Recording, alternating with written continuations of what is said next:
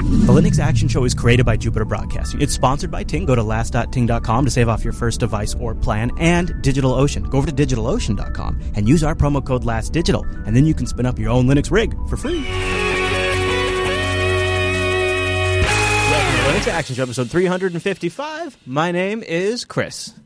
And my name is Noah. Hey, Noah, good morning to you.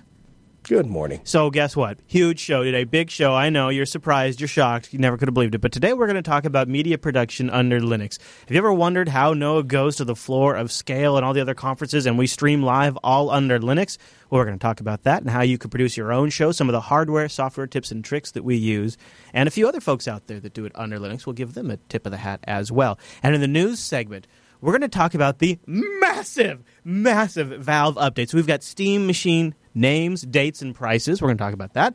We've got final uh, the uh, Valve controller. We'll talk about that. Something new that I think runs Linux coming from Valve that we don't have a lot of details on, and maybe OpenGL's replacement. Noah, embrace yourself. We even have Gabian talking about writing open source code on the show today. It is crazy. And then also in the news segment, we've got all the other roundups from the week that we'll jump into for you. So don't worry, there's pl- it's not just gaming news, of course, although I mean it was a big big week for gaming, but uh, there is perhaps a lawsuit brewing for VMware. We'll talk about that and maybe their use of Linux code as well as features coming to Linux 4.0 that may mean you never have to reboot again. And finally, the GNOME desktop is catching up in an area that the KDE desktop has had a very important lead in for a long time. And then we've got feedback and all of that. But Noah, it's our pick segment first. And we got crazy picks. We got three desktop picks this week, which is nuts. Crazy, crazy amount of picks. But first, it's our runs Linux. So brace yourself. No, I didn't really talk to you much about this one, so I don't know how much you read because I kind of wanted to get your reaction. It's called the Kuber box, I think. The Kuber box. It's a six screen waterproof cube that runs Linux. Okay, it's on Kickstarter right Wow. now. It's got 265 backers, $60,000 pledged of a goal of $150,000 with 20 days left to go. Noah, I propose to you we watch a little bit of the Kickstarter video because right now you I might be a little should. skeptical. All right, so I'm going to play I am. I'm a little skeptical how you can put six screens in water and not have the thing blow up. Last time I tried that with my phone, it didn't work out so well. All right, so here we'll, we'll give it a That go. was just one screen. We'll see. We'll see. I mean, it's Linux, so it's that's probably how. Noah. I mean, just think about it. You know. Must be. Linux can do all. All right, uh, Kickstarter, go. Kickstarter, now go. Hey, it's just just sitting there, Noah. Well, maybe we won't. Maybe we don't It's get the thinking. video. I don't think we're going to get the video. It doesn't seem to be No? working. Well, maybe the maybe the chipmunks are bringing the video down. I think you just need to be patient. Okay, well, I'll, I'll, I'll give. I guess I'll give the chipmunks a minute. Uh, so maybe you could try that. Click that play button. I happen to know. Well, you know. Oh, is that what you do to get it to work? Well, here you can see they had. They do have an animated uh, GIF, which uh, Mhm. which tends to work a little better. Uh, and uh, I got I got a little bit of the hardware specs here for you, so you can figure out what it what it's powered by. Uh, this little It's cube. powered by Linux, Chris. This little cube. Now, think of something maybe like, uh, keep in mind, like, you know, maybe the Amazon Echo. It could be a device in that range. It's got an ARM processor in it. Uh, not super fast, 454 megahertz, 64 megabytes of RAM, 4 gigabyte SD card. Uh, it's got a, uh 7800 milliamp battery. Oh, it has a really cool charging system we'll talk about here in a second. And it's powered by, get ready for this, Arch Linux. Yep. Arch- Really? Yeah, it's powered. Really? Yeah, it's powered by Arch Linux. Yep. Yeah. It's amazing. So that's pretty cool, right? Uh, It's Yeah. dustproof, waterproof. It's made of polycarbonate. Uh, they're trying to make it as thin as possible.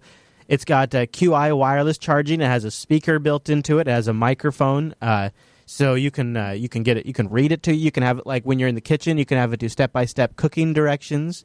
You can put it on top of this tray to have it automatically charge. It's really nice and light. Uh, I don't know why the video doesn't work for us. I could try reloading the page. I suppose maybe that would get the video started. Yeah, it's kind of neat to see it. You know what else you could try? Try do it in Firefox. Noah, your face. Noah, Noah, your face with, with the Firefox. You want me to try it in Firefox? You know what? Just I just think as an should try it experiment, we'll just try it in Firefox because it probably All right, will let's work. try it in Firefox. Let's see what happens. And after all of the uh, bad mouthing I've given Firefox on the show uh, last year, I feel like maybe 2015 is the year where Firefox should get a good rep. So maybe this maybe it'll work. We'll see. Here we go, ladies and gentlemen. The Firefox challenge. Let's see. And Firefox Linux crashes. Nothing, nothing, nothing. I don't, I don't know what it is. I don't know what it is. The video doesn't Maybe the work because it got broken. all wet because the device isn't waterproof. The chat room says. I thought the Linux was supposed to fix that. So the Cooper box. Well, I, I tell you what. Uh, I just because Chris always comes prepared to these kinds of things. Noah, I always do my homework. I also pulled us up a backward, a backwards, a backup article from Linux Gizmos uh, that has uh, some interesting deeds. So even though we can't watch the video, we can learn about it ourselves. Uh, you can see here. You could put like Tetris, so it has games. It also has multiplayer games. The screen itself is multi-touch. You also obviously control it and load apps from a smartphone, kind of like you do with the Pebble Watch, as a matter of fact. Um, uh, the Kickstarter, so it's starting at $299. The project is open through March 29th, and shipments are expected in November. $299 to get you started, Noah. What do you think about that? I think that's a little expensive. I mean, it, it probably is fair for what uh, for what goes in to make the box, but seems uh, a little expensive for. wha- I can do what exactly with it? Well, uh, like they, it's a great for. Uh, look, that's a baby right there, Noah, playing with it. You see how that's a baby, and see that Mm-hmm. Yeah. attractive lady in her kitchen, and it's telling her how to boil Yes. her stuff. Right. Women like to sit in Uh, the kitchen and boil stuff, and that picture confirms Right. that for me. So I like that. Yes. That's Uh-huh. what that- does, uh, does does does that attractive lady in the kitchen? Does she have a smartphone that could perhaps tell her how to boil things? And that infant could that infant possibly be just as entertained with a two dollar rattle? You know, my kids are more entertained by the boxes their Christmas presents come in than the Christmas presents themselves. Yeah, So, I hate that. Can't really see spending that much money on a light up box. Well, okay. give my infant I'll give you one. I'll give you one example water. where I think it's got a pretty solid. I think it has a pretty solid uh, a use case. You ready for this? I'm ready. I'm listening. On your podcast set, back in the corner with your logo and stuff rotating on it. Right, right. You hail yes. Yeah, that's yes, the use I case agree. right that there, would yeah. be awesome. you know what else? You just you, you gave me an idea. Here's what, What? else I could do. I could put it in my office behind my desk. Yeah. Because I found that clients are more interested in what you have to say if there are interesting things for them to look at Sure. when they're in the Sure. office. Yeah. And so uh, I, for example, I have a, Yeah. a naked woman that holds Right. my business cards up Sure, yeah. and covers Yeah. herself with my Right. business card. Right. You know how much attention that gets? I, I do something Yeah. similar so that way people don't notice all the food I drop on my shirt. That's the same technique as you know a distraction. So it'd be good for that. It would be good. So it's called the Cooper box. Uh, you can get it for three hundred dollars, and um, it runs Arch. So there you go. I don't really have much more to say other than that. Good luck to him. Yeah. I love that it runs Linux uh, with six 256 pixel touch enabled sides. I think that idea is kind of cool too. you know what? Running Linux, who cares what it does and who cares what it's useful for? It runs Linux. That's all we need to know. That's what I always say. I said that once. You, you- you just said that, Noah. That's what you I did. You, you just said that. I did. Yeah. Hey, you know what else I'll say? I'll say DigitalOcean rocks. DigitalOcean is our first sponsor of the Linux Action Show this week, and I've got a promo code I'd like you to remember after I tell you about them. It's Last Digital, one word, L-A-S Digital, and uh, save that, and then you can apply that DigitalOcean and get a ten dollar credit. Now, why? Why do you need a ten dollar credit for what? Chris, slow down. You're confusing my brain. It is too early, Chris. What the hell? Daylight savings. I understand. DigitalOcean is a simple cloud hosting provider dedicated to offering the most intuitive and easy way for you, yeah, you, to spin up your own cloud server. Oh, you're not a server expert? You're not an IT person? It don't matter. It don't matter. DigitalOcean's got you covered. You are a server admin. You are an IT expert. You are going to be elated with how awesome and easy DigitalOcean is. You can get started in less than 55 seconds, and pricing plans start at just $5 per month. That's legit. $5 a freaking month. You can get 512 megabytes of RAM, a 20 gigabyte SSD, one CPU, and a terabyte, a terabyte, one terabyte of transfer for $5 a month. They got data center locations in New York, San Francisco, Singapore, Amsterdam, and London, multiple data centers in those locations. Gosh, they rock.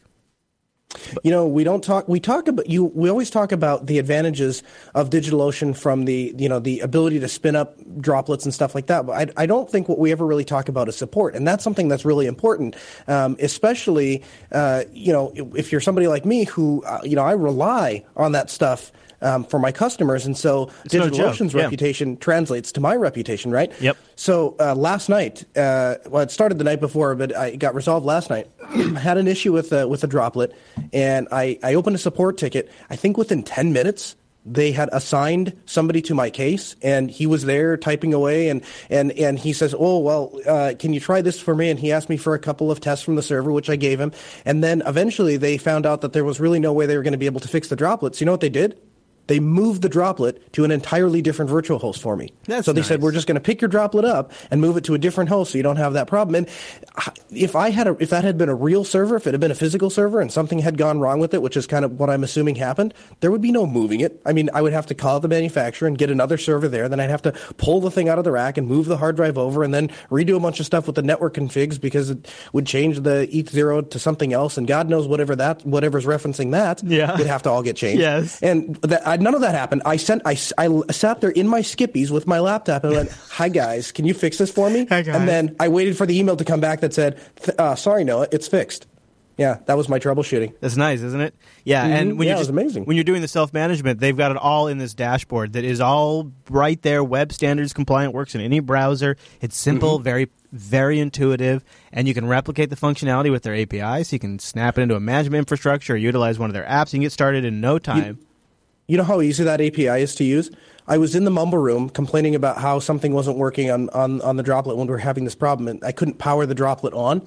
And within like 10 minutes, uh, Zarok in the, uh, in, in the mumble room had written a, a script that would turn my droplet on uh, using their API. yeah, yeah, it's It took really, like 10 minutes. He looked at it and he's like, oh, this is easy. Yeah, And there's so many then we had a good things out there already too, because like it is really straightforward. So the community really Mm-hmm. jumps on top of it. Plus, they have a ton of really good tutorials as well. So when you use our promo code Last Digital, L A S Digital, one word, lowercase, you'll get a ten dollar credit. You can try out the five dollar rig two months for free. I say go play with Core OS. Yes, they've added FreeBSD. That's lovely and a very nice operating system. But Core OS, I think, represents perhaps the future of cloud hosted Linux, where the base operating system is actually essentially rolling and the applications are isolated inside containerized environments. Well, DigitalOcean has been, been at the forefront of Docker since Docker became a thing, and now DigitalOcean is working directly with the Core OS project to be subscribed directly to Core OS updates from the mainline project. So you get direct access to future Core OS updates on a DigitalOcean droplet with their incredible speeds. It's a great opportunity to learn or go deploy something serious. Uh, we're going to talk about it a little more, but the very very feed you're looking at from Noah right there. Hi, Noah. Why, that's being bounced off a DigitalOcean droplet right now. You can use it for testing, for production, whatever it is. DigitalOcean.com. Use the promo code LastDigital. And a big thank you to DigitalOcean for sponsoring the Linux Action Show. We've got three And one last thing, Yeah. they raised my uh, they raised my limit from 25 to 50, so I'm no longer stuck at 25. So you Isn't can now have up to 50 droplets? I can now up to 50 droplets. You're a maniac. You're a maniac. I love it. I They're love so it. easy I and know. they're so cheap. I know. I love it.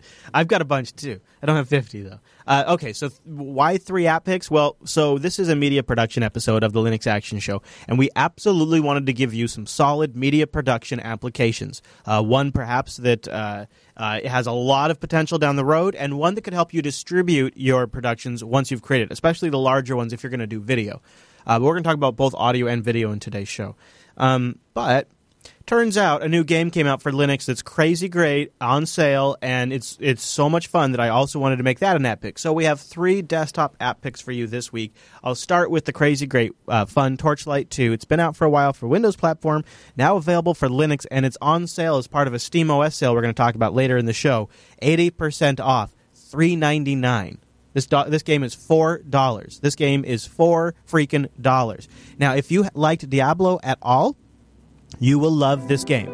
Uh, it is literally made by people who left Blizzard, that worked on Diablo, and then went to go make a better game. And they took everything they knew about making that game and made a better game. It's a little simpler, uh, but it, it works very well. I played it on my new XPS uh, 13 uh, with uh, high resolution uh, 4K graphics. It played fine. I've played it here in the studio. Steam Save works, so I can play machine, between machines. Uh, it, it is it is a hack and slash. Uh, you will be clicking the hell out of your mouse, and it is a great great game. And for three ninety nine, this is one of the best games you can get on the Linux desktop. At that price point, you got to jump on it because I don't know how long that sale is. It does go on sale fairly fairly frequently because it's not a brand new game anymore. But this is again a prime example of a port done right. I've had very few games that out of the box work perfectly under my high DPI Linux desktop, and this is one of them. I'm a hardcore Diablo 2 fan. We all know Diablo 2 and Diablo 3 never made it officially to Linux desktop. Well, you don't need it now. This is a native Linux game in Steam for $4. It's great. It's called Torchlight 2, and uh, I highly, highly recommend it. I've been playing the hell out of it, and I love it. Noah, do you uh, do you do you game much? No, I, I here. You know what's funny? Here, uh, this this will tell you my interest in gaming. Uh, Steam came out for Linux, and I spent like hundred dollars on games. And I think if you look at the total time played, it's they're they're all like they can be measured in the single of minutes. Yeah. Because I never actually played any of them. I just Yeah. I just I wanted to be able to say that I was one of the first people to buy games on Linux. So I am I am a gamer as it relates to supporting more things happening on Sure, Linux yeah. and thus more people coming to Yeah. Linux. And past that, I couldn't care less. Yeah. I, st- I play Counter Strike 1.6, So, which, uh, which I get made a lot of fun of. No, no, that's fine. You know, uh, I also ha- I have a hard time myself sticking with a lot of games. I buy them and I don't stick with them. I can definitely tell you that Torchlight is a game I'll be sticking with. So if you have if you have a hard time with games really gaining traction, this is a good one. And the fact that the Steam Sync saving works means that if you have rigs that you blow away, you can keep loading it from time to Uh-huh. time and just play it on a weekend when you have some free time. This is a good one. Uh, I, I recommend it mostly. Uh, and I, I, Yeah, I that's haven't my problem right there is finding the free time. well, I'm the same way though. I don't have a lot of free time, but like I just happened to have a little time last night. Like I had a little more energy than I normally do at night around 8 o'clock when I put the kids to bed. I was like, I I'm going to go kill an hour, and it was really, it was really a lot of fun. And I could see myself just picking it up in another week or two when I have an hour to kill and uh, just playing again. Or The I could, I could doesn't take a lot to figure out. No, no, no. Especially, especially Okay. if you're just used to regular click hack and slashes, but it, it steps you through it. Uh, it's it's very straightforward. And that uh, was what that was what appealed to me about Race of Sun was it was one of those games that I installed and I and I, it was just right off the bat I was like oh I can do this Yeah. and then Yep. nine Yeah. hours later I'm like wow I should no, go back you'll to feel you'll feel that way with Torchlight as well. Uh, and uh, check out the Linux Gamecast this weekend uh, when they uh, eventually get their episode out. They'll have a review of it because they uh, they've been loving it too. Uh, and uh, you can find it on Steam right now. I have a link in the show notes. Uh, it's three ninety nine. I don't know for how long. I don't know how. I do have the notes. I think in the show notes how long the Steam sale ends. Promotion ends in twenty three hours twenty six minutes. So not a lot of time. Uh, so I will also put a link in the chat room for those of you watching live because I really, re- in fact, I, I think I bought it. I might have bought a multi pack, but I'm not sure. Sometimes when it's a deal that good, you, you really just got to go get it. And who cares if it came out in 2012? It's just a damn good game. All right, moving on. For those of you who don't care about games and you're here to learn a little bit more about media production, Noah and I don't really have a lot of experience with SnowMix, but Noah's actually tried it to an extent. Uh, but SnowMix could be a one of these pieces of software that, when it finally gets all of the little kinks worked out, could be a cornerstone media production piece of software for Linux. Don't you think? So if you look back at, uh, I can't remember the exact episode number. I'm guessing it was around 300. Um, you you and Matt did an episode talking about why um, you are forced to use uh, uh, a, a uh, an Apple to do a lot of the uh, a lot of the final uh, Right. stages. Before Essentially, it came down to air. Wirecast.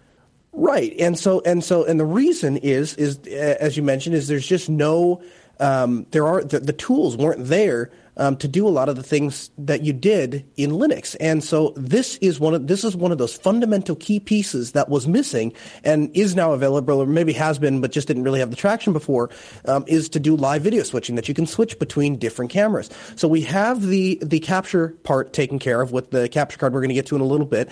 We have the outputting taken care of, which we're going to get to in a little bit with FFmpeg. What you're missing in the middle is being able to switch from different camera uh, sources, and that's where SnowMix comes in. Now I was able to get it installed one time. I had to compile it from source. It wasn't. I couldn't get the. I couldn't get it to work in the AUR, and I found a PPA, but it 404'd. Surprise, surprise.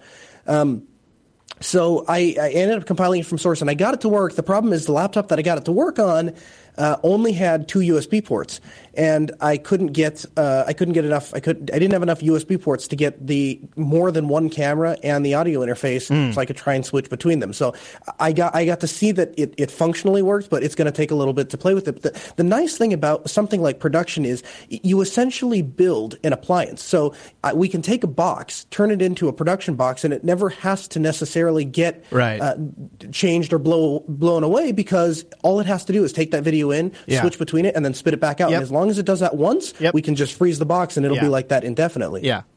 Yeah, and uh, so this software, uh, uh, which I have yet to get working, uh, but uh, it does seem to be quite promising and does seem to be active. It was last updated February second, twenty fifteen. So it's it's under active development. Uh, SnowMix, and the idea is that it solves a lot of these problems we've had, including even audio feed management, uh, uh, streaming, and uh, switching. So it's something we're keeping an eye on. Uh, there's also, of course, Open Broadcaster (OBS) is another one that people know a lot about, and uh, it's okay too. Uh, but this one is something that uh, I, I, I, and uh, now uh, really thanks to Noah, uh, I'm tracking. And I think Noah, you and I will just keep testing it, and we'll report back when Mm-hmm. we get it working. But it doesn't mean other people might not. Maybe their maybe their configs it'll work better for them. Uh, I was trying under Arch, and you were trying under what? I tried it Ubuntu or under I tried it under both Arch and Ubuntu. I got it to compile on Ubuntu, but um, or, no, I, I take that back. I got it to compile under Arch. Um, but um, what, whatever, all I ha- all we have to do is get it working one time, and then, like I said, you know, once you build it and once it works one time, Yep. um, you know, it's basically good to go. So, Image and that's that the nice thing sucker. about doing stuff like that. Right, right, Clonezilla, yeah. mhm. Yeah, yeah. Well, maybe. I mean, it's definitely possible. All right, so that is uh, that's a snow mix, and that's how if you're going to do video, you might want to move stuff uh, in and out uh, of your capture rig, so that way you can roll from multiple cameras at once. Like here's you know camera shot one, camera shot two, camera shot three. You know uh, that we're doing right now. If you're watching the video version, now uh, once you once you make something, even if it's a large audio file, it can be really expensive to distribute that. Now in the production section, I'll give you a few tips on how you can distribute your media files pretty cheaply, uh, especially if you're just going to do an audio podcast or something like that. But if you want to distribute a video, you know, you go to a conference or something like that, and you want to share it, it can be very expensive. Uh, one thing that you probably immediately came to mind was uh, torrents. Well, there is a great app that, especially if you're using something like DigitalOcean to distribute your media files, you could use on a remote server.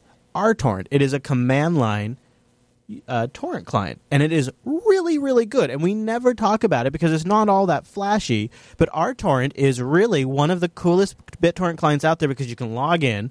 Uh, I do it over uh, Mosh, but you can log in over SSH, which is, is basically the same thing. You start up RTorrent, you seed it from your droplet or your VPS or wherever you're doing it from, and uh, you send the file out from there. And you make a you set up the torrent to do a web seed from that droplet, and it gives people insane initial download speeds. So the first few people that jump on your torrent pull down the web seed from my droplet they get it at you know as basically as fast as their home connection can take it from my DigitalOcean droplet. They immediately become seeders of the torrent swarm, and now they're feeding out the files all out the web. And I started all by kicking off an RTorrent session on my DigitalOcean droplet. So RTorrent is a super great BitTorrent client. There's probably a lot of command line ones. RTorrent one's the one I love. You ever play with it, Noah? I haven't played with it specifically, but I'm always about command line tools, if only because I feel geeky. I, I, I actually installed the Telegram uh, command client, Yeah, and I'll have yeah. to send you the screen cap. It's actually it's mildly creepy. Every time you touch your phone with Telegram, it it it it it marks that, and I get a push notification in the in the command line client. So, for example, I could tell you and Angela were talking because it would say Angela Fisher online. Chris Fisher online, Yeah. Angela Fisher online, Chris Fisher online, and it would go back and forth, and I'm like, oh, they're having a conversation, and then it would stop for a little bit, and then it would start again, and I could tell who was starting the conversation. Yeah, you know what I was thinking? Is that would be perfect in the Quake drop down terminal. Like, you know, because yeah, just, yeah.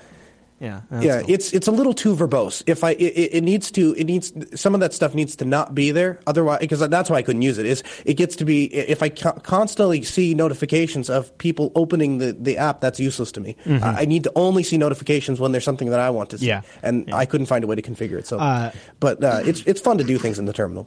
I feel like I should also mention that uh, the RTorrent project is also the home of the LibTorrent project, and you can find more about that uh, in the link in the show notes. So uh, there you go. So there's Torchlight uh, 2 and RTorrent. So yeah, those are two. There's uh, two desktop picks right there. This is crazy. Which is just just you could, we could stop there. We could be done. We probably should be done. Uh, but we had a third app pick. I'm trying to. Oh yeah, that's right. Oh yeah, yeah, yeah. Okay. So uh, oh man, oh man. Look at all this good stuff. The show notes are full of good stuff this week. Uh, so we Yeah. have, uh, uh, so yeah, we had Torchlight, Snow Mix, and RTorrent. Those are three picks, and now we have a crazy great spotlight. It's something that Noah put in here, and he's like, "Hey, uh, do you mind if we give these guys a plug?" And uh, I was like, "Yeah, uh, yeah, we should because we've been using them for years in some of the music and some of our shows, and it's a free resource that uh, you can take advantage of. Uh, and uh, it's really, it's really great for just adding like a little bit of like you know like background music to a montage or like what is that, what do you use it for? Well, so essentially, back when I was in college, I was doing I was doing broadcast engineering, and we would go to do these projects. And my professor would say, "All right, so I want you to do a project, and I want you to do uh, an introduction video, just so we could learn cutting, uh, so you could learn how to cut a clip." And he said, "I want you to film something and then cut it into two. And what I found was I could one up everyone else in the room by adding music in the background. The problem is um, especially if you're doing it for school, they're very, very strict on how you deal with uh, copyright. You Or have to make sure that YouTube. you're Right. Well, YouTube, but we, it wasn't going to YouTube at that point. But the, the the you know they would look at every resource that you put in, every picture, every graphic, every piece, every music file, uh, every voiceover. You had to you had to own the copyright, or you had to have permission to use it. And there's a guy by the name of Kevin MacLeod. I hope I'm pronouncing that right. And what he does is he's decided that it is it is so inexpensive for him to share his music for free, um, as long as you give him credit for it, uh, he's willing to do that. So he takes his entire archive and puts it up on a website. I think it's Incompetech. I think is how you pronounce it. Yep, Incompetech. Incompetech. Yeah, and it's it, that's all that's it's all there for you to use for free. You can download it, um, and then of course, if as you know, back when I was in college, when I didn't have any money, that was a real great way to go. It, today, if I was going to do it, you can actually hire him to compose a piece of music specifically for your project. And I contacted him a while back for for a different project, and his prices are really reasonable. So. Um, it seems you know the, the, the website's really great and, and it's one of those people that he's one of those guys that give give give give give give give and then he asks so it's you know mm-hmm. he's it's it's the it's the fundamental idea of a, of a true community member um, and it, yeah. everything I like kind of about Linux is the same thing I liked about Incompetech and yeah. so that's it's the first place I go when I need music. Our uh, our SciByte theme is Incompetech that okay. we've used for years. That's Incompetech. Uh, yeah, this is also Incompetech right here. Yeah, so he's got a lot of really good stuff that mm-hmm. we've used it. Uh, uh, a, a, lot of the a lot of the shows that we used to do back in just when we put uh, music underneath, it, and he puts it all right there. So you go to his site, it's incompetech.com. You go to royalty free music. Now check out his licensing and what the terms are before you just go use it. But if you got a podcast or a media production, you can go uh, do searches based on a feel or a genre. So you can say, I want something exciting or I want something dramatic and it will pull you up results like that. Or you can go just search by genre. So like uh, here is uh, like funk and blues or video classics. I love the video classics because they're kind of like chip tunies, which are always really fun.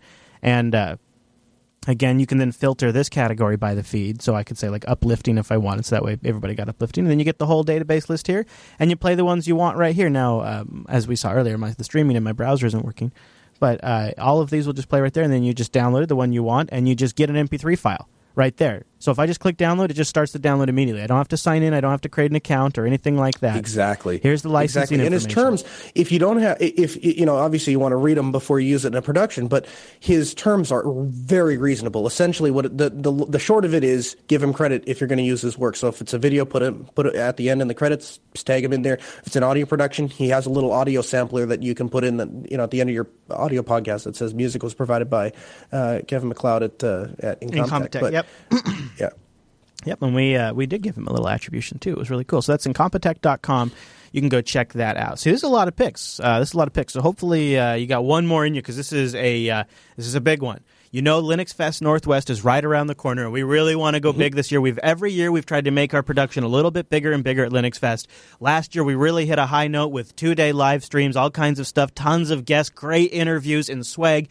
This year we want to take it up another notch. We want to try to bring out as much of the Jupiter Broadcasting family as possible. We want to fly, we want to fly in our hosts from the East Coast like Michael Dominick and Chris Moore and Allan Jude. We want to bring obviously Noah in and the production staff in. We want to bring them all to Bellingham so that way if you come out, you get a chance to meet them, but also we all get a chance to be in one spot. You know, that's really good for our team. We get a chance to sync up and everybody gets energized with the plan for the rest of the year, but we also get to make some brainstorming and do some p- production right here while everybody's in one place and just go out and have a good time together.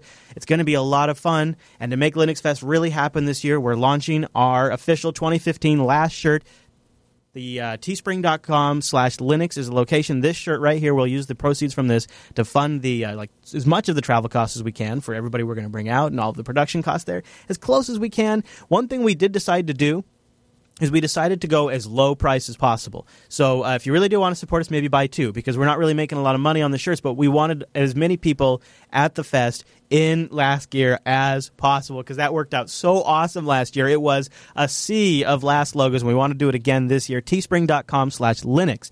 We've got shirts available. They've got the our new logo, or I guess it's now a year old, right up there. Beautiful, gorgeous logo on the shirt. Of course, we've got additional styles available.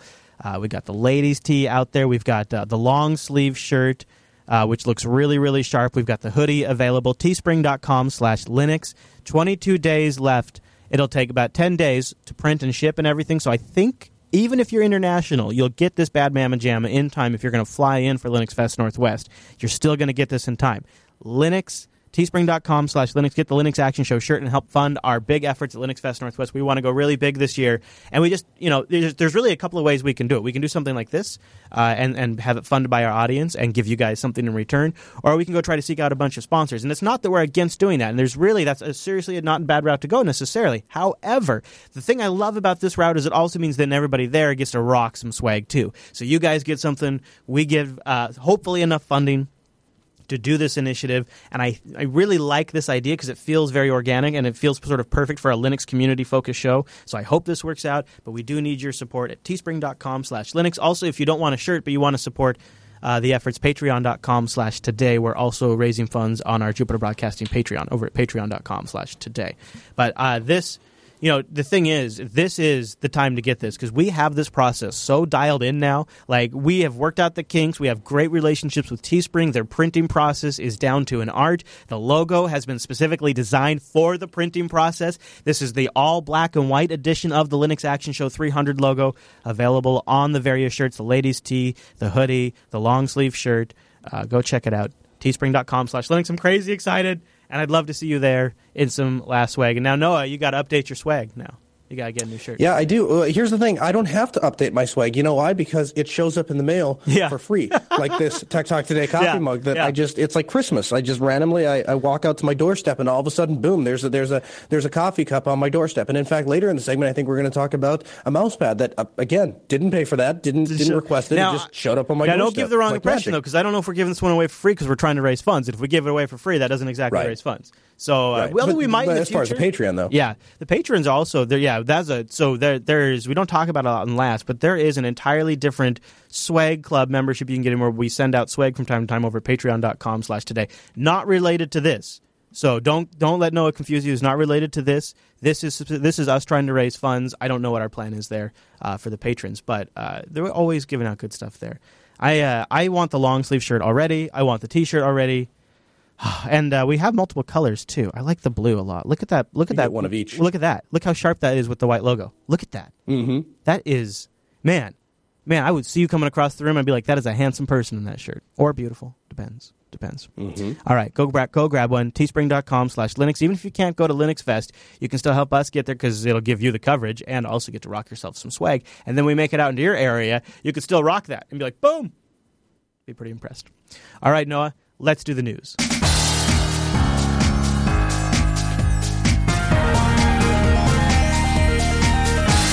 The news, and this episode is brought to you by. Ting.com. Go to last.ting.com to get started. That's our mobile service provider because it makes sense. It's really mobile. It does make sense. There's no contract, there's no early termination fee, and it's just a flat $6 for each line. And then you just pay for your usage. No gimmicky plans you have to jump through hoops to try to make sure you fit into. It's just what you use, and every plan comes with everything you expect hotspot, tethering, picture I picture messaging, caller ID, voicemail, you know, all the standard stuff you'd expect from your cellular phone plan is included with Ting. There's just no early ter- termination fees or contracts. You own the phones outright. Isn't that great? Go to last.ting.com to get $25 off your first device. And now, if you have a Ting compatible device, and there's now there's more of them than ever because they're rolling out on GSM too, you'll get $25 in service credits. And so uh, you can go to Ting try out their bring your own device page and see what you can bring. Uh, you might be impressed. If you got something that's been compatible with the Sprint network or the T-Mobes network, uh, you could probably just bring it right with you. And if you get a $25 credit, that might pay for more than your first month. It did for me. I brought over an Evo 4G back in the day,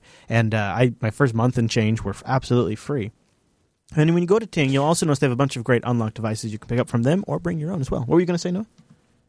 No, I was just going to uh, jump in there and say that uh, you know the, if you're if you're concerned about security, obviously CDMA is the way to go. However, if you're concerned about ultimate flexibility, GSM is all the rage. And and I took I got my GSM card and I was like, what am I going to do with this? I went and pulled out like my Nokia 5390, which is from like years ago. I, I mean, back like we're talking like 1999, 2000 era. And I stuck my SIM card from Ting in, and I powered the phone on, and had service. It worked.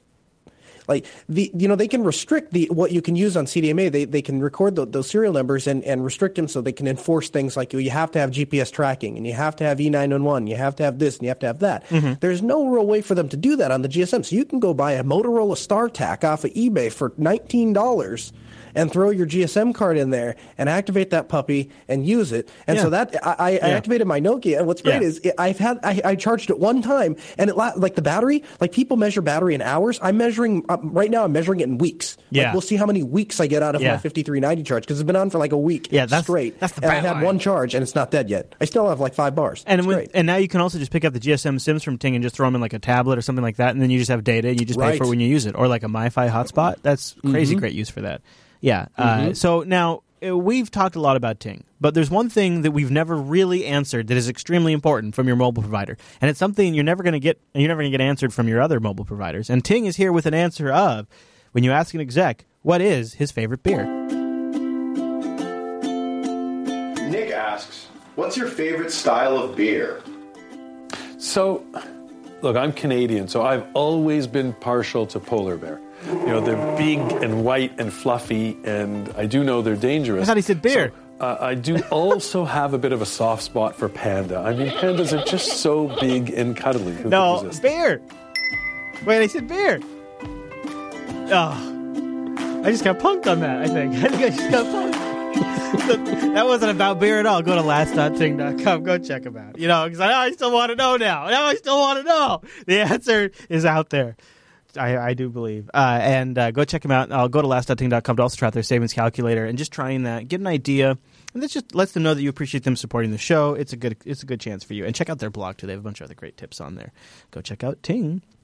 Okay, no, well, GDC happened. That's a thing. It's a game developers conference, and uh, this company you may have heard of before. I'm not. I know you're not a big gamer. Their name is Valve, and uh, they were there. Are you familiar with Valve? No, you're good. You're good on Valve. You're good. Yeah. I know that they run on Linux. Yes. They make a product that runs on Linux. Well, uh, so SteamDB has a great roundup of everything we learned. Uh, uh, Steam growth continues to be very strong in itself. Uh, Steam OS, uh, we really haven't heard much for a while, uh, but now we actually have some uh, shipping dates coming up later in November. Alienware is on board with the machine.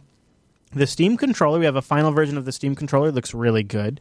Uh, but here's a new piece of hardware that we don't know for sure runs Linux, but I bet it does. It's called the Steam Link. It's a small computer that you hook up to your television that automatically discovers other instances of Steam running on your LAN. And then you'll be able to use the Steam in home streaming to stream from your PC to your television. It has USB 3.0, Ethernet, HDMI, and 802.11 AC. Uh, according to Valve, it can play in-home streaming streams, streams, I'm sorry, at 1080p 60 hertz, and it'll be available for fifty dollars.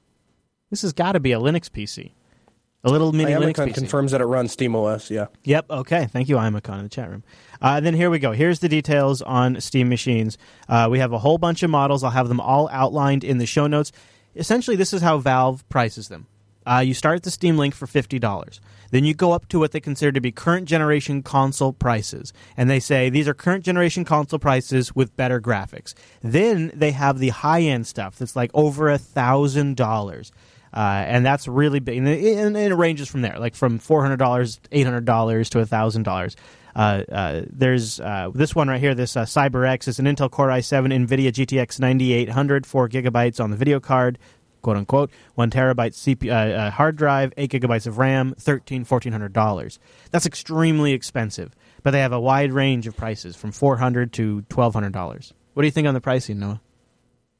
I think that the Steam Link, I, I think that people, that the Steam boxes and Steam OS is going to really appeal to people that have already invested a lot of money into their gaming rig and want to and want to use that all the way around their house. And then I also think it's going to appeal to people like me who I'm not a real big gamer, but if if I if I could buy a console box that I could play my Steam games on and plug it into my uh, large display and play it every once in a while, that would be Yeah. I, I could see a lot of use in that. I could definitely see my kids getting into that. Yeah. Um, but as far as I don't see a lot of people spending a thousand, twelve hundred some dollars uh, on a dedicated gaming box. That most of those people that want to spend that kind of money are going to buy the parts and build it themselves. Yeah, or they'll just buy a PS4. But the, the, the advantage of SteamOS over like PlayStation. Oh, I know or, what the of advantages those are. is yeah, I mean, there's a lot I, of mean, I advantages. can buy once and play everywhere. Yeah. So from that from that perspective, as long as my as long as the game selection is available on Steam, and I think it probably is for most people. I mean, I see a huge trend. The trend has been moving away from consoles and and and more towards PC gaming. And so if if they're trying to get back to the console by essentially impersonating the the, the PCs, so I don't see I don't see people going back to PlayStation or Xbox or any Yeah. of those other. I think they're either going to stay with PC or they're going to go to Steam OS to get the things that they liked about here's the what, console. Here's what has to drive it. Here's what has to drive it. Things like the HTC Vive uh, a, a headset that they're working Mm-hmm. on. It's a built-in. It uses a Steam VR uh, platform. Has two displays. Uh, you know, it's a VR headset like the Oculus. Uh, other things like this, the new controller, um, this the, the Link, and things like that, give it give the Steam console certain advantages. So we'll have to wait and see.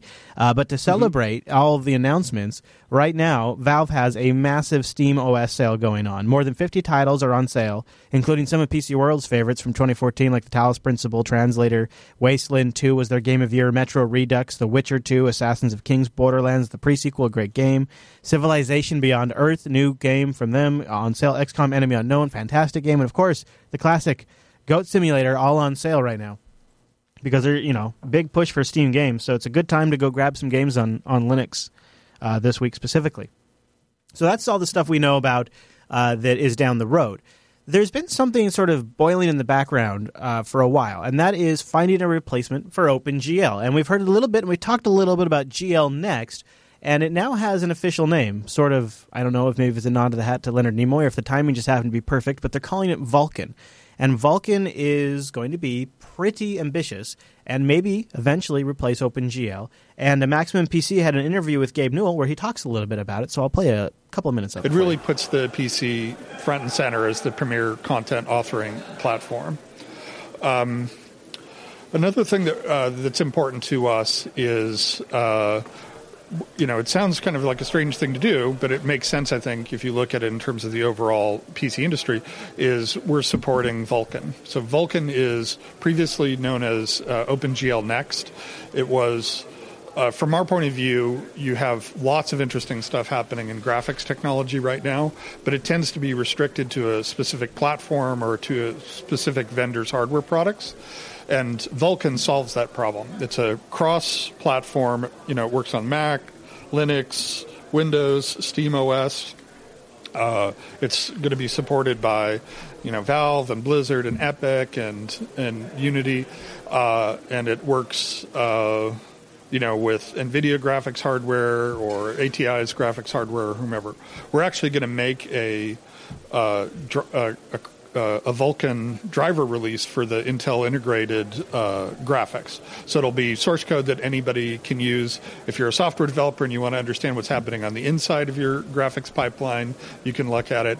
Or if you're a hardware manufacturer and you want a reference design that you can build off of. And that's just how we're trying to support the Khronos Group's efforts to make uh, Vulkan uh, a cross-platform solution. So I think that's pretty cool. So uh, Valve is working on developing an Intel driver that people can use. Uh, look at this working driver as in a spec. And you know, uh, I I only can be so interested about this kind of stuff. Uh, OpenGL, Mantle, um, you know, Metal, uh, whatever. I don't I don't give a crap, right? I just want my games to game work. Uh, and, Right. and what I do care about is that if, if the industry is going to decide on something new, I want to make sure the right people are behind the the one that we all decide on. It seems like Right. this has the right people. I like that they're Yep. designing an open source driver. Uh, doesn't mean anything for us end users. Probably not for a while because even once this stuff gets out there and gets stabilized, stuff has to be written to it, right? And that seems like then that takes a whole generation of games. So unless I'm missing something, it's quite a ways out. But what I am happy about is that Valve and Linux and open source are really at the beginning stage of this discussion. Right? It's not like it's not like something's being decided by the industry, and then Linux has to play catch up and figure out how the hell we're going to make this work on our platform, and how are we going to reverse engineer this, and please will they give us the code? And no, it's from day one because of SteamOS, I think, and because of Valve's involvement with SteamOS, Linux has to be part of that conversation from day one, and I think that's a really big deal. Also, uh, Source 2 is going to be free for developers to work with, and it also supports the Alpha Vulkan API. So, uh, yeah, you know, Intel graphics isn't the fastest, but it's a good place to start. It's a good reference for it. And then one last note: uh, Phoronix just notes that uh, Steam usage still remains to be just barely above one percent under Linux. Uh, not a lot of exclusives yet uh, drive that. No SteamOS machines yet drive that.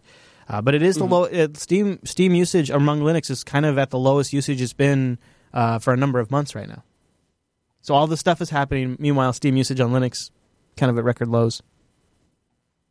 Uh, could be just game cycles, but we'll see. We'll see what happens as new as I mean. There's there's a bunch of really great games announced uh, coming also this week to Linux, like uh, like uh, the Batman game and uh, a bunch of other great ones. So it should it should the, re- the reality is that people that were already on Linux are excited to be able to play their games on Linux, but I have yet to see any compelling reason why anyone would erase Windows to install Linux purely for gaming, right? Um, you know, Yeah. so you're, we're going to draw our we're going to draw our niche in, and we're going to solidify our niche a little bit. But I don't think there's anything too compelling. Now, once they actually produce a Steam box, when I can go buy a box that I that that uh, that people don't have a choice in, that it just it runs Linux. If you want to wipe it off and install Windows, you could. Then I think you're going to see sales on Linux pff, through the roof. Yeah. But I think right now, I don't. There wouldn't be really any compelling reason for people to, to switch to Linux right now, right? Maybe I mean, from a gaming perspective alone. From Yeah. a gaming perspective Yeah, alone, how from many gamers do you know that really care what operating system they run? But it does. I think. But I think that why I think that's a little too white and black because I think what what it really is is uh, it's more of a gray area where people go, well, it now does these things for me, and now I can make that switch, and it's just a, it's, it's just certain Right. games for certain people, and that Right, just but gets to be a wider people wider. were- Right, but those people you're talking about you're talking uh, talking about a subsection of a subsection. We're talking about the people that were already wanted to be Linux users and and just Yeah. gaming was holding them back. I mean, that's a very very small margin I think of the total Linux. There's a lot of people like me that uh, that just switched to Linux and gave up uh, the few games that I did play and I'm happy to have those back, but it wouldn't have stopped me from switching Right. to Linux. Yep. And then there's the people that are never going to switch to Linux because there are way too many games that they play. But then right in the middle, you have those people that would switch to Linux because there's a certain subset of games that they play, and that was keeping them on Windows. And That's not a lot of people, people, I think, though. have come over. Yeah, those Right, people. Yeah, right. Mm-hmm. yeah, and they continue to come over as their games come over. But uh, all right, let's shift gears. Let's get all serious. Let's talk about GPL violations. Uh, the uh, Free Software Conservancy. We've interviewed Karen um, from OSCON uh, a while back, and uh, that group is going after VMware in conjunction with a Linux kernel developer. Uh, now, hold on, buckle up. I'll tell you a little bit about this. So, uh, you guys all know VMware. Well, Linux developer Christoph Hellwig filed a suit in the District Court of, hum- of Hamburg, Germany, uh, with funding from the nonprofit Software Freedom Conservancy, uh, which works to promote, improve, and develop and defend free open software. Uh, the case centers on the combined work that VMware allegedly created by, by combining their own code, the VM kernel, with portions of Linux code, which was licensed under the GPL2. Uh, VMware denies the lawsuit accusations, calling them without merit, but it did not address them specifically in a public statement on the matter. Hellwig is one of the most active developers of the Linux kernel. He's publicly denounced VMware's misuse of GPL license code since 2007. The Software Freedom Conservancy said in its announcement yesterday that the 2011 Conservancy discovered, in 2011, the Conservancy discovered that VMware had failed to provide nor offer any source code for the version of BusyBox included with VMware's ESXi products, as required by the BusyBox license. The Conservancy began negotiations with VMware to seek compliance on all GPL components in the ESXi project, but progress was slowed through 2013, the group said.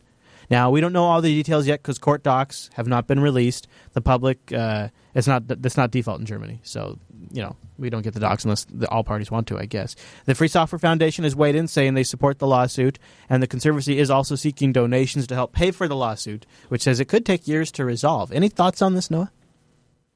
Um, I think it's great. It, the, the GPL is worthless if we don't enforce it, right? Like there's, it really doesn't, uh, it, it really doesn't, it really doesn't mean anything unless we go after the people that violate it. And then, in addition, I think every time something like this comes up, one more person gets clarification. There was a guy in the mumble room when this story came out, and I was, I was talking about it, and there was a discussion going around, and he goes. You can't violate the GPL. Anyone can use the code for free. They don't. There's no copyright on it. That's the whole definition of the GPL, which of course is very much not the definition of the GPL. And stories like this enlighten people about it, and they let people know, hey, listen, it's not that there's no copyright. It's not that anyone can do whatever they want with it. There's a very specific set of rules you have to follow, and here's what they are. And as long as you're willing to abide by those rules, then you can use the code. It's just more forgiving than you know proprietary stuff. Yeah, yeah, and, and VMware made mm-hmm. a powerhouse of a product on top of Linux. I mean, they they've really owned the virtualization uh, world for quite a while. They're uh, they're the, indus- they're the leading industry provider. And uh, I, I, if they didn't follow the letter of the law, well, then they weren't playing by the rules of the game. And so, uh, Right. in my in my younger years, I, anything that has to do with lawsuits or anything like that, I would always just recoil and be like, "Ah, can't we just focus on the technology? This sucks so bad. More lawsuits." These days, I now see it more as a little bit important uh, of a piece to keeping the software that we all rely on actually free and not getting it sort of co-opted. Um, and also, part of the deal is if you make something better, you got to give that better back. That's how everybody gets Right. the improvements, and that's sort of the that's the that's the contract you sign when you take that code. Uh, so- And how many people, even working within the GPL, even abiding by the rules of the GPL, build a business off of the backs of Linux, and then short uh, and then short stick Yeah. the Linux community when when it comes out. I.e., I'm looking at Google Drive, I'm looking at Spotify originally, Snaps. I'm looking at Snaps. yeah, I follow you. uh, you know, so Yep. Yeah. So, uh, and that's what the uh, conservancy is all about. Okay, so let's talk about Linux kernel 4.0. We I, I can't remember if, I, if you said it on air or who said somebody said you know what they ought to do they ought to take that live patching feature, stick it in 4.0, and make it an excuse to call it Linux 4.0. Well, guess what? That's exactly what's happening. No need to reboot after a patch coming with Linux kernel 4.0. So, a little history lesson for those of you who haven't followed this all. Red Hat and SUSE both, SUSE both started working on their own purely open source means of giving Linux the ability to keep running even during critical patches while they're being installed. Red Hat's program was called Kpatch, and SUSE's was called Kgraft. The two companies took two different approaches. Kgraft issues a stop machine command. After that, it looks at the stack of existing processes using ftrace, and if the patch can be made easily and safely, it redirects the running code to the patched functions and then removes the now outdated code. Kgraft also uses ftrace, but it works on the uh, on the thread level. When an old function is called, it makes sure the thread reaches a point that it can switch to the new function. While the end result is the same, the operating system keeps running while the patches are made. There are significant differences in performance, however. Kpatch takes uh, from 1 to 40 milliseconds, while Kgraft might take several minutes. But uh, there's never even a millisecond of downtime with either one. That's pretty nice. So, at the Linux Plumbers Conference in October 2014, the two groups got together and started to work on a way to patch without rebooting that combines the best of both programs. How about that? Essentially, what they ended up doing was putting both Kpatch and Kgraft in the Linux kernel 4.0. No more patching. Is this a big problem for you, Noah? Like, I was trying to think back, like, uh, you know, a lot of times if a system was really so critical that I could never reboot it for a patch, I would try to design it in such a way that I could have another system that would be standing up in its place. How how, Yep. how much do you still run into this day to day though? Like where you oh hold on everybody, I got to reboot the server. Is Yeah. that still a thing That- for you? For the most part, that would not be acceptable to, to the people I work for. I, I can't. I would. I don't. I mean, in smaller businesses, you can get away with that. You can say, "Yeah, I want all 15 of you to shut your computers off, and uh, we're gonna we're gonna restart this machine and do an upgrade." But the reality is, you almost always, even in the smallest of businesses, we I always recommend that you have at least a backup machine. And, and the reality is, at the cost of servers, I think you can buy uh, a, a Think Center, uh, a, a Think server on on Amazon Prime for like 249 bucks right now.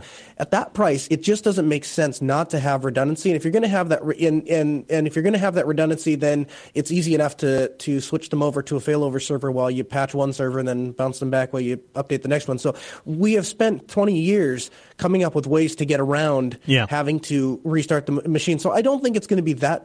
Uh, I don't think it's that big of a deal in in practice. But the reality is is it's it's a long needed functionality. And Right. it's certainly going to be nice, Yeah. assuming you trust it. Assuming Well, you there's trust it, that. I know a lot of people Yeah. that are going to say, "Listen, I don't really care. I still want everyone on, a, Right. on off the off a server while I'm making changes to This it." is what I was wondering. Like, are we live patching. are we introducing some super, super, super cool new way for malware to get injected into our kernel in real time, just so that way we can check a box and say we can live patch like the AIX guys can?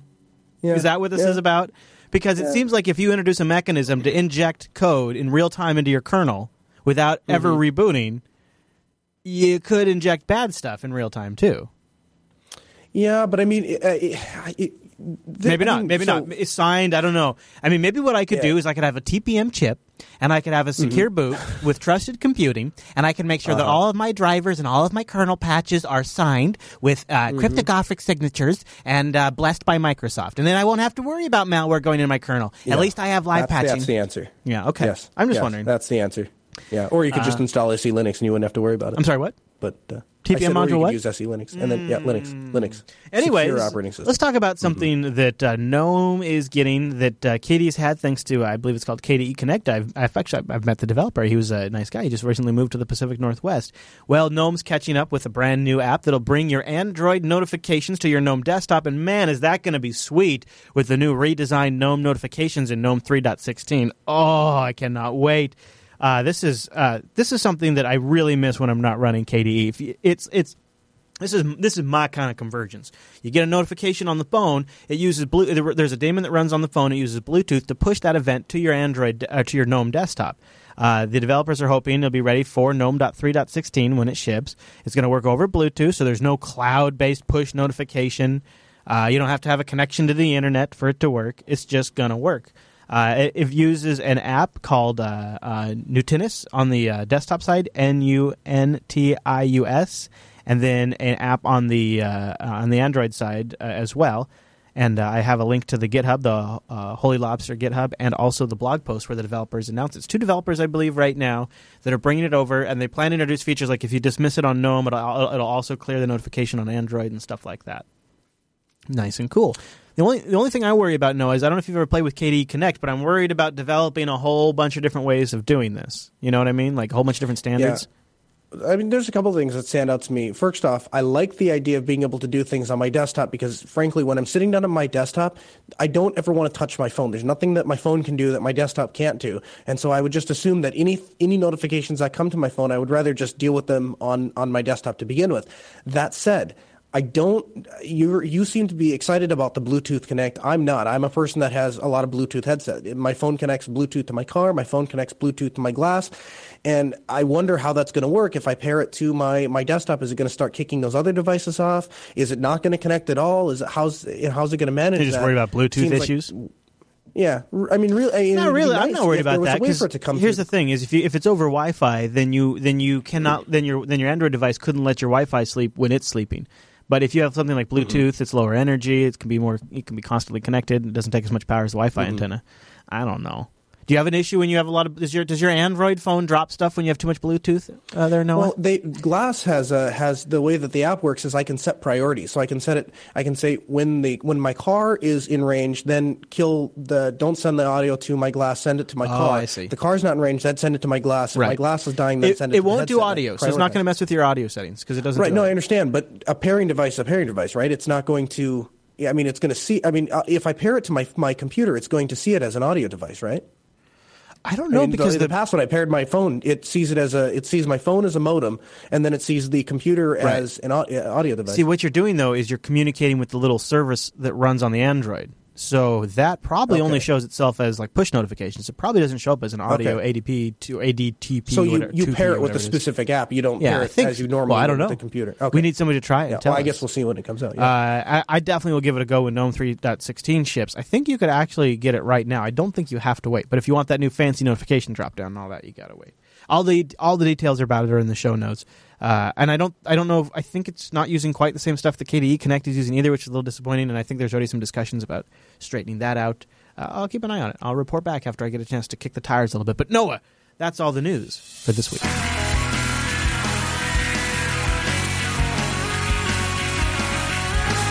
When Noah became the co-host of Linux Action Show, we knew we were going to have to step up our game as far as remote video went because we wanted a solution that was entirely Linux powered and would be rock solid and high quality. And we've got that dialed in. It took a lot of work, but I can't wait to share it with you because if you do the same, you're going to have a fantastic remote video connection. Before we jump into that, though, I want to thank our segment sponsor, and that's System 76. You know, a lot of the production we do is on System 76 rigs. Go over to System76.com and get a machine that's designed to run Linux, also supported to run Linux, and a company that supports the Linux ecosystem. System76.com has some great desktops built right here in the US of A and some laptops that you won't believe the portability, like that Ultra Pro, and they got some new rigs on the way as well. Go over to System76.com and get a computer designed to run Linux. Stop fighting with your hardware and play with your Linux. You know what I do?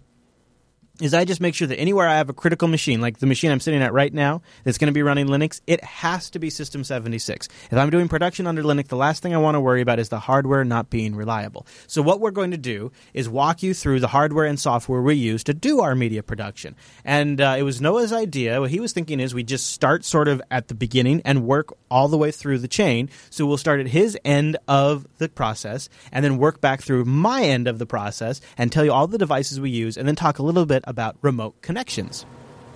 I think the easiest way to explain this is going to be to just start from my end and then work all the way through back to you, Chris, and then you can start where my signal comes into you and take us all the way through how it goes out over the air.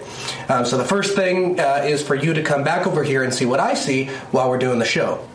Okay, so this is what I look at. I see the studio camera, and then right in front of that is the return video display, what's coming from JB1, and then right in front of that is my desktop that uh, I can share with Chris or uh, look things up as as we're on the air. Uh, right below that, I forget everything, so I have a piece of paper and a, and a pen here that I write down. Um, thoughts as they come to my head. All right, so coming off of the camera, here is the power cord and video cord. Now, I'm a bit of a wire freak, so I have uh, cord wrapped that. Now, that cord wrap meets up with another cord wrap that comes out of the kiosk. Uh, the kiosk contains the microphone wire and the return audio wire, and then both of those Y into a single wire wrap that comes over uh, to this machine. Now, that is a HDMI switcher. So it takes the video from my desktop and the video from the camera and then turns it into a single video feed that goes underneath the desk here to the there is the System 76 Wild Dog and connected under here um, we will see the HDMI capture card. I'm going to show that to you in just a minute. Um, now, from that machine, that is also connected to the PreSonus audio interface, um, which is in turn connected to the 16 channel mixer, which is where my microphone and return audio routes through. Um, but all of that is eventually being fed into that System 76 machine, and then uh, using Jitsi is going out to JB1. Let's take a look at what that HDMI interface looks like. So this is that HDMI interface device. Now I'm particularly in love with this device mainly because I was told by so many people that such a device didn't exist. It has an HDMI port on one side, it has a USB 3.0 on the other side, and it is totally natively compatible with Linux. So I plug it into an Ubuntu 14.04 box and it just spins right up and works. Um, no configuration, no drivers, uh, really nothing is needed to make this device work. Um, they do make it in both HDMI and SDI, so if you are a true uh, professional video freak and you're saying, I would never want to use consumer grade HDMI, they do make an SDI one as well. I have no reason to think it isn't just as compatible with Linux. Um, but hands down, absolutely one of my most favorite pieces of uh, equipment that I own. Uh, totally useful. I have one of these in my go bag for doing interviews, and then another one that stays uh, here inside the studio. All right, we need to take a minute and talk about microphones. Now, there are two different classes, so to speak, of microphones. The first is dynamic, and the second is condenser. Condenser microphones reproduce excellent sound at a very low cost, which makes them really appealing for entry level buyers. Um, and even if you're doing uh, inside studio recordings, if you're doing uh, instruments and, and, and vocals makes a lot of sense. But when it comes to broadcasting or podcasting, you really want to stay away from them and go with a dynamic mic if possible.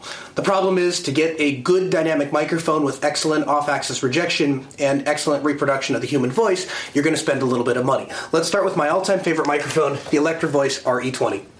Now, this has been a staple in the broadcasting industry for a very long time, and with good reason. It has excellent reproduction of the human voice, and again, excellent off axis rejection. It's a great microphone. It's my favorite microphone. It's the first one I reach for anytime I need to do uh, anything that involves going on the air or any sort of broadcasting.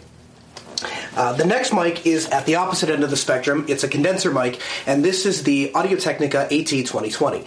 Now, the Audio Technica AT2020 is a very inexpensive microphone. You're looking at maybe about $90, but it is one of my absolute most favorite microphones because even though it has a low cost, it it does an excellent job of reproducing the human voice, and it would easily be my second choice if I needed to pick up a microphone, even though it's a condenser mic. The third microphone that's real popular are any of the MXLs. Um, most of the MXL condenser microphones are sub $100, and they're a really great choice if you're looking for a, a, a budget microphone. Um, I would probably encourage you to spend a couple extra bucks and pick up the AT2020, but the MXL makes an excellent microphone, and a lot of people have asked what the microphone we include in the Linux podcasting kit, and that is an MXL 770. The last microphone I want to talk about is uh, again, one of my favorite microphones uh, for a different reason, and this is the AKG Perception 420. Now, this microphone is the best microphone to choose if you have a and I don't know how to say this politely, a crappy voice. If you're one of those people like me that God has blessed with the vocal cords of a female and you need to fill out your voice a little bit, but you don't want that real boomy bass that comes in um, with a lot of the with a lot of uh, condenser mics, this is a great choice. It is a condenser mic, so you are going to have a little bit of background noise, uh, and you will want to place it a little bit further back from your mouth so you don't get that uh, bassiness. But it's it's going to fill out your voice really really well, and again is a really excellent choice of a microphone around comes in around I think 200 to 250 bucks. Um, but it, it's it's if you need something that is going to be a little bit better than the AT2020, but you don't want to go all the way up to the RE320, AKG Perception 420 all day long, every day. Anytime something becomes possible in Linux, I personally believe that we should jump right on it. Um, contrary to popular belief, video editing in Linux is a very doable thing. My nonlinear editor of choice is Lightworks. I've worked with it for a long time, um, basically since it came out for Linux. And I had a little bit of trouble at first, and the learning curve is a little steep. But once I kind of got my brain wrapped around how they wanted me to do things, I find it to be very usable. One thing that's different from, about Lightworks from any other non-linear uh, editor is that the layout is totally customizable. So, for example, with Adobe Premiere and Final Cut Pro, you essentially have a stock layout. You can make minor changes to it, but really, the way it's set up is the way it's set up. With um, with Lightworks, I can move these. I can move these windows, add or subtract them. Like let's say I wanted, um, I wanted three. I want to preview three videos at the same time. I can have three preview windows open. I prefer to have one preview window, and then I prefer to have that mirrored onto a dedicated display, so I can always look over and see what my project looks like. I have my project timeline out over here, and then my cutting window up over here, and then I like to have my bin uh, window over there to keep track of all of my clips. Now, working with data is really, really important when you're dealing with video. Obviously, video files are very large, and so storing them and working with them uh, takes a little bit of extra thought. So, I really like this BFG card reader. It's a really hefty uh, card reader, so it just it sits on the desk and it, it doesn't move. And I can I can stick a memory card in, I can copy my data off, and I can pull the memory card back out. And the card reader really doesn't move all that much. Um, once the video files are copied, they're copied onto a dedicated RAID 0 that is on the uh, workstation. The workstation has, I think, 16 terabytes of storage in it and then 32 gigs of RAM, which makes it really, really, really easy to work with uh, all sorts of different editing formats, including those that are not terribly editor friendly, like AVC HD. Um, I have a keyboard that is uh, produced by Editshare that has all of the key commands, editing commands, right on the keyboard, um, so I can I can access those very quickly without having to look or, or remember shortcuts that's really useful if um, I need to do a, an, a, an, action that isn't real common, um, where would ordinarily I would have to go Google to find out what the, the key command is to do that. I can just look down, hit the button, and it's done. Now, uh, anyone that knows me knows I'm a huge fan of trackballs. Um, I don't think I have a workstation that's not using. I have one workstation that's not using a trackball. All the rest of them are all Logitech trackballs. Um, but even though I have a trackball, this thing has been remarkably useful. Now, this I did not pay a dime for. I did not pick it out. I did not order it it automatically showed up on my doorstep, and all I did to do that was become a Patreon for Tech Talk today. And then I get this amazing, cool mouse pad, which, uh, even though, like I said, I don't really need a mouse pad, the, the palm rest is remarkably comfortable and I use it all the time. Now, once the video files have been edited, I like to keep a copy of the project files and the original video files. Now, with an editor like Lightworks, it's non-destructive, so it doesn't actually modify the original video clip. So all I have to do is save the project file, which is which is just a couple of megs, and then back up the actual video footage. I some people will delete the video footage right when they're done with it. I keep it. I keep it all just in case I ever want to go back or pull a clip from it or, or whatnot. And to do that, I have uh, I have designed this. Um, this dock that was originally made to house a Blu-ray drive um, with USB 3.0, and I've retro I, I fitted it with a um, with a quick uh, caddy, so I can pull this out. And this is uh, this is VidPro uh, 220. So this I have I have uh, this is the the twentieth two terabyte drive that I filled um, with video footage, and now obviously I've I've kind of switched to four terabytes, but um, you, you, fill video footage very, very quickly. So um, that that allows me to very easily go back, especially if I need to uh, to pull up an old project. It makes it really easy to get to it. Um, I can go back over and, and, copy that footage back over. Now, it's real important. You would never want to edit off of a USB a USB device. I suppose you probably could. Um, but uh, it's really not a good idea. You really want to work with local storage as much as possible. Now, once that drive comes out, once it's filled, um, it gets put into a, uh, a case like this, and then the case gets labeled with the date and the projects that are on it, and then it goes into a plastic storage bin, um, and then that goes into a fireproof safe, and that uh, and that's how I keep uh, the the what I would call archived video footage. And then if I ever need a project, I have a spreadsheet. I can go back, look up the project name, find the original source files, pull the hard drive out, stick it in here, copy them back over, and work with them as if they just came off the camera. So for me, for my workflow, works really, really well. And don't let anyone tell you you can't edit video on Linux. You can totally edit video on Linux. I do it all the time. I have a lot of fun doing it. And once you get your head wrapped around Lightworks, works really, really well. Now, for the actual editing, um, in addition to having uh, dedicated displays, a dedicated keyboard, and a dedicated trackball, I also have. Um, uh, Cinema Ribbon speakers. Um, those are actually a gift from my dad. Um, the, they're made by a company called Sunfire, which is actually based out of Seattle, I believe. And they have excellent reproduction of high fidelity sound. Sounds really, really sharp, really, really clear. Um, those are connected to a. Uh, audio amplifier that is down here. This is just a generic uh, receiver, um, Yamaha receiver, and that is taking a digital signal from the workstation, and then I get all of my audio, so I can hear uh, the audio as if it were um, as if I were in a, a theater environment. Um, this is just a, a, small rack, and I have a couple other things. I have a VHS player that I can pull uh, uh video in from VHS, although I can't even remember the last time I've done that. It's been so long. So that's kind of an overview of what uh, editing video on Linux looks like, as well as what um, live production from the studio looks like. Now, the mobile setup is very, very similar to that. Um, instead of the Wild Dog, I'm just using a laptop, but I'm still using that HDMI capture card. Um, the only other difference, I guess, is that I'm pulling the audio from directly from the camera, not through an external audio interface. Um, now, it's important to remember that that video, once it hits that wild dog, is being encoded in Jitsi and sent back to you, Chris. So maybe you can talk about what happens when that video comes in to JB1 and how it actually gets sent out over the internet.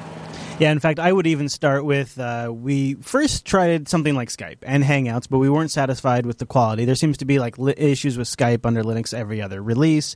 Uh, and Hangouts, while good, also I have issues with the audio quality of Hangouts. It's okay, but I, th- I wish it could be a lot better than it is. Uh, and we do use Hangouts for a lot of our interviews, and we use Skype for some of our other shows and some of our other interviews. But we really wanted something that was open source and that ran under Linux. And so we initially started working with Jitsi. Now, there's a couple of different iterations of Jitsi. There is the web version, uh, which works quite well. Uh, the Linux Gamecast, they do their production under Linux. You should check their show out, especially if you want to see end to end Linux production. Uh, and they'd use the web version of Jitsi, and it works well for them. And it's all web based. Uh, you've seen it; it's very much like Hangouts, but you can run it on your own private instance. That was good, but that wasn't quite what we wanted because for production purposes, we wanted to be able to say use the Opus codec, set it to 128 kilobits, use H264 for the video, set it to a megabyte, make sure that the video is 16 by 9, make sure that the video is 1280 by 720. We want to be able to set all of those settings and have them stay for every single call. That's what Jitsi on the desktop allowed us to do software side, but it requires some other components to be set up, which was really where the troubleshooting came in. And in fact, Noah, I know you spent a lot of time working on making sure to get the Jitsi server side components set up so that way we could just pick up and make calls to each other. Do you want to touch a little bit on what you had to set up for yeah. us to be able to do what we're doing right now? So basically, I had uh, a lot of stuff to get done in a, in a given week, and um, we tried to get a couple different solutions like Hangouts, and we tried Jitsi and it didn't work. we tried Hangouts and uh, and Skype, and neither of those working real well. And then I think something was mentioned about perhaps uh, using Windows with Skype, and instantaneously. Yeah, then we're like, that's no that, good. That's no good. So I, I literally, I call my I call my office staff and I'm like, I want nothing planned for Monday and Tuesday. I have to work on something, and uh, and I, I, worked all day Sunday after that day that we were trying to uh, test things out, and then I worked on Monday and Tuesday. And the trick and to getting Jitsi to work, and I don't know why this is, you have to have ice uh, and you have to use a turn server. You have to specify a turn server in order to get it to to uh, to broker that connection uh, through ICE. And you have to use ICE. You can't not use ICE because for whatever reason, in the infinite wisdom of the uh, of the Jitsi designers, they did not give us a way to specify a socket. I can't just put in an IP address and a port. Um, and so uh, you have to set up a you have to set up a turn server, and so we're using OpenFire for the server. That's running on a DigitalOcean droplet, which again, it, it was it was. I mean, the the importance of being able to do that on the fly can't be overstated. I mean, you're on the air and you're, you're you were getting frustrated because it wasn't working, and I wanted to get Damn it, an XMPP server up right now. So DigitalOcean.com, I click it, 45 seconds. I have a server to go. I installed OpenFire. It took me about five minutes, mm-hmm. um, and then eh, but then we had that brokering problem. That took the the biggest thing was actually setting up. If I had it to do over again. I could do it in 15 minutes. But it took three days to figure out that you, I had to specify a turn server to get that to work. Um, and once you set up a turn server, once you set up the um, oh, uh, or OpenFire with a turn plugin, connects every time. And we've Yeah. it, Jitsi is still a finicky piece of software, and I Mm-hmm. think that's because it's built on a Java stack. So every once, like for instance, basically the the rule of thumb I go by is I will only leave it open unused for about 30 seconds, and if I'm not, and then if I haven't used it, I'll just close it because it'll crash. Um, but once we've established a connection, it's rock solid. I mean, we've done what four or five episodes. We did five hours of streaming at uh, scale, Yeah. and we did that all through Yeah. Jitsi, Yeah. and it held up like a champ. Yeah. So once while it's in use, it's fine. Yeah. While, it- while it's dormant, Yeah. I don't. I wouldn't give it more than five minutes. I, I have found I have to be kind of pre- precarious, and I'm uh, I'm using it in conjunction with that same uh, HDMI capture device that you showed off, uh, the the Magewell uh, X100D USB. This is just a simple th- uh, USB. Uh, it takes in HDMI on one side, USB 3.0 on the other side. Linux just sees it as a Linux video device, and any software like Skype or Hangouts or Jitsi that detects uh, Linux video devices, like a webcam or anything, will detect this, and it just shows up as a webcam source, and you have 1080p in of anything you're putting in there, and that's what I send Noah Exactly. back program feed with. Yeah, and then the, the, the the concept, you know, I'm you know like the Black Magic. If you look at their website, and we got pieces of feedback in, people will say, "Well, uh, Black Magic, they technically support Linux." If you call their support, because I bought it. You call their support, they'll say, "Yeah, just install the latest distro of uh, Ubuntu 10.04." Yeah. and then uh, we have a driver package Yeah. that you can install and spend five hours doing Yeah. that, and then you can configure this stupid And little software, which By takes the way, two hours. don't ever update the kernel from the stock one that came on the Right. ISO. Yeah. Right. It, no. It, so it, that to me, that is not a Linux solution. That's totally not acceptable. I I need to be able. It needs to be able to work with Linux, and the way that that device works is it shows up as a video for Linux device. So it is identical to if, like you said, if you had a C920 webcam. Um, it's going to show up the exact same way, and so you can interface it. I just get a video, a dev slash video zero device, just like I would on on uh, uh, anywhere else in Linux. And because of that, things like Snowmix will pick it up perfectly. I don't have to wonder is Snowmix going to talk to the proprietary Blackmagic? co- No, I don't. I don't worry about that. Yep. If it works with any video device with Linux, then I know that the that this HDMI capture card is going to work. So I bought a ton of them. I love them. Yeah, so right now this call's been going for two hours and 36 minutes without a hiccup. Mm-hmm. So uh, before we get off VoIP calls uh, altogether, though, I'll give a plug for Linux.com. I have it linked in the show notes. Uh, a roundup of other Linux native uh, VoIP clients. If Jitsi doesn't do it for you, uh, he covers a few other ones like uh, and uh, a few others that you probably heard of. So Jack Wallen has a write up at Linux.com that we have linked in the show notes.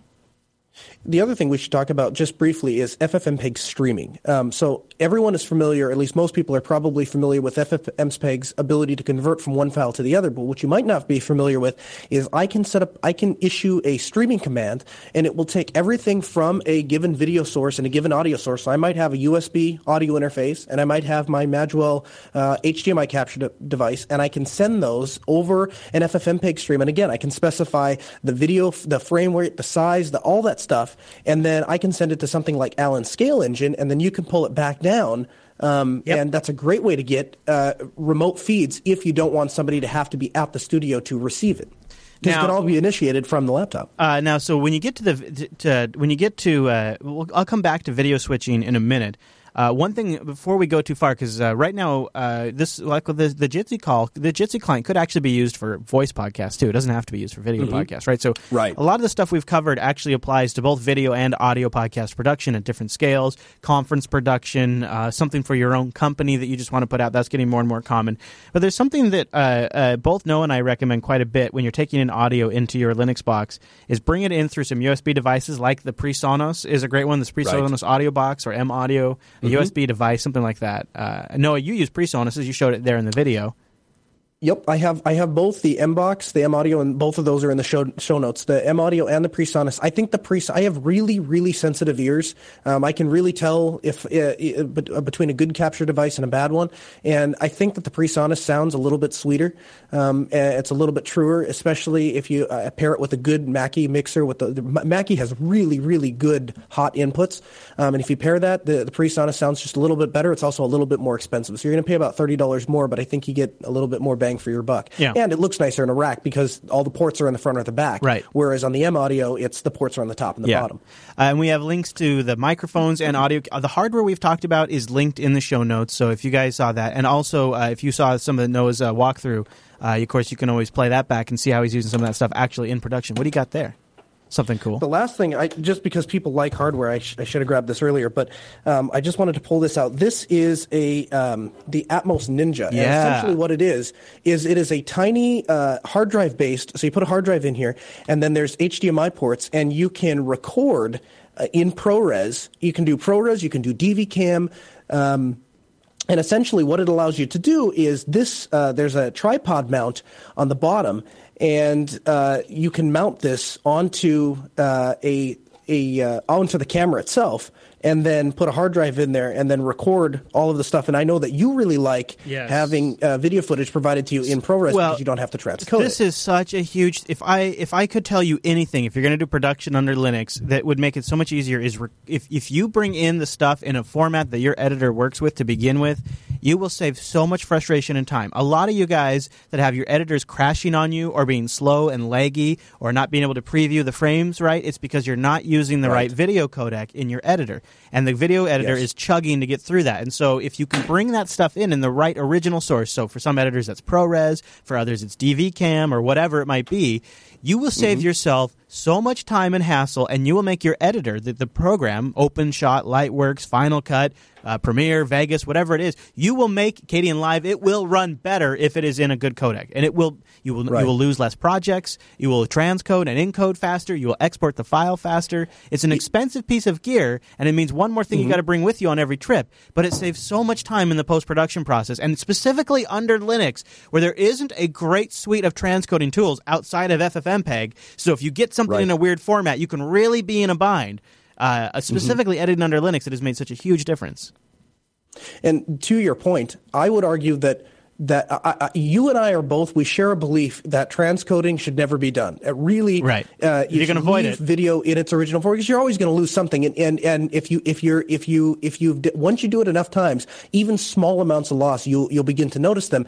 Um, but uh, the, the to your point of using an editor friendly format, I would go so far as to say that using an editor friendly format is so important that I would transcode.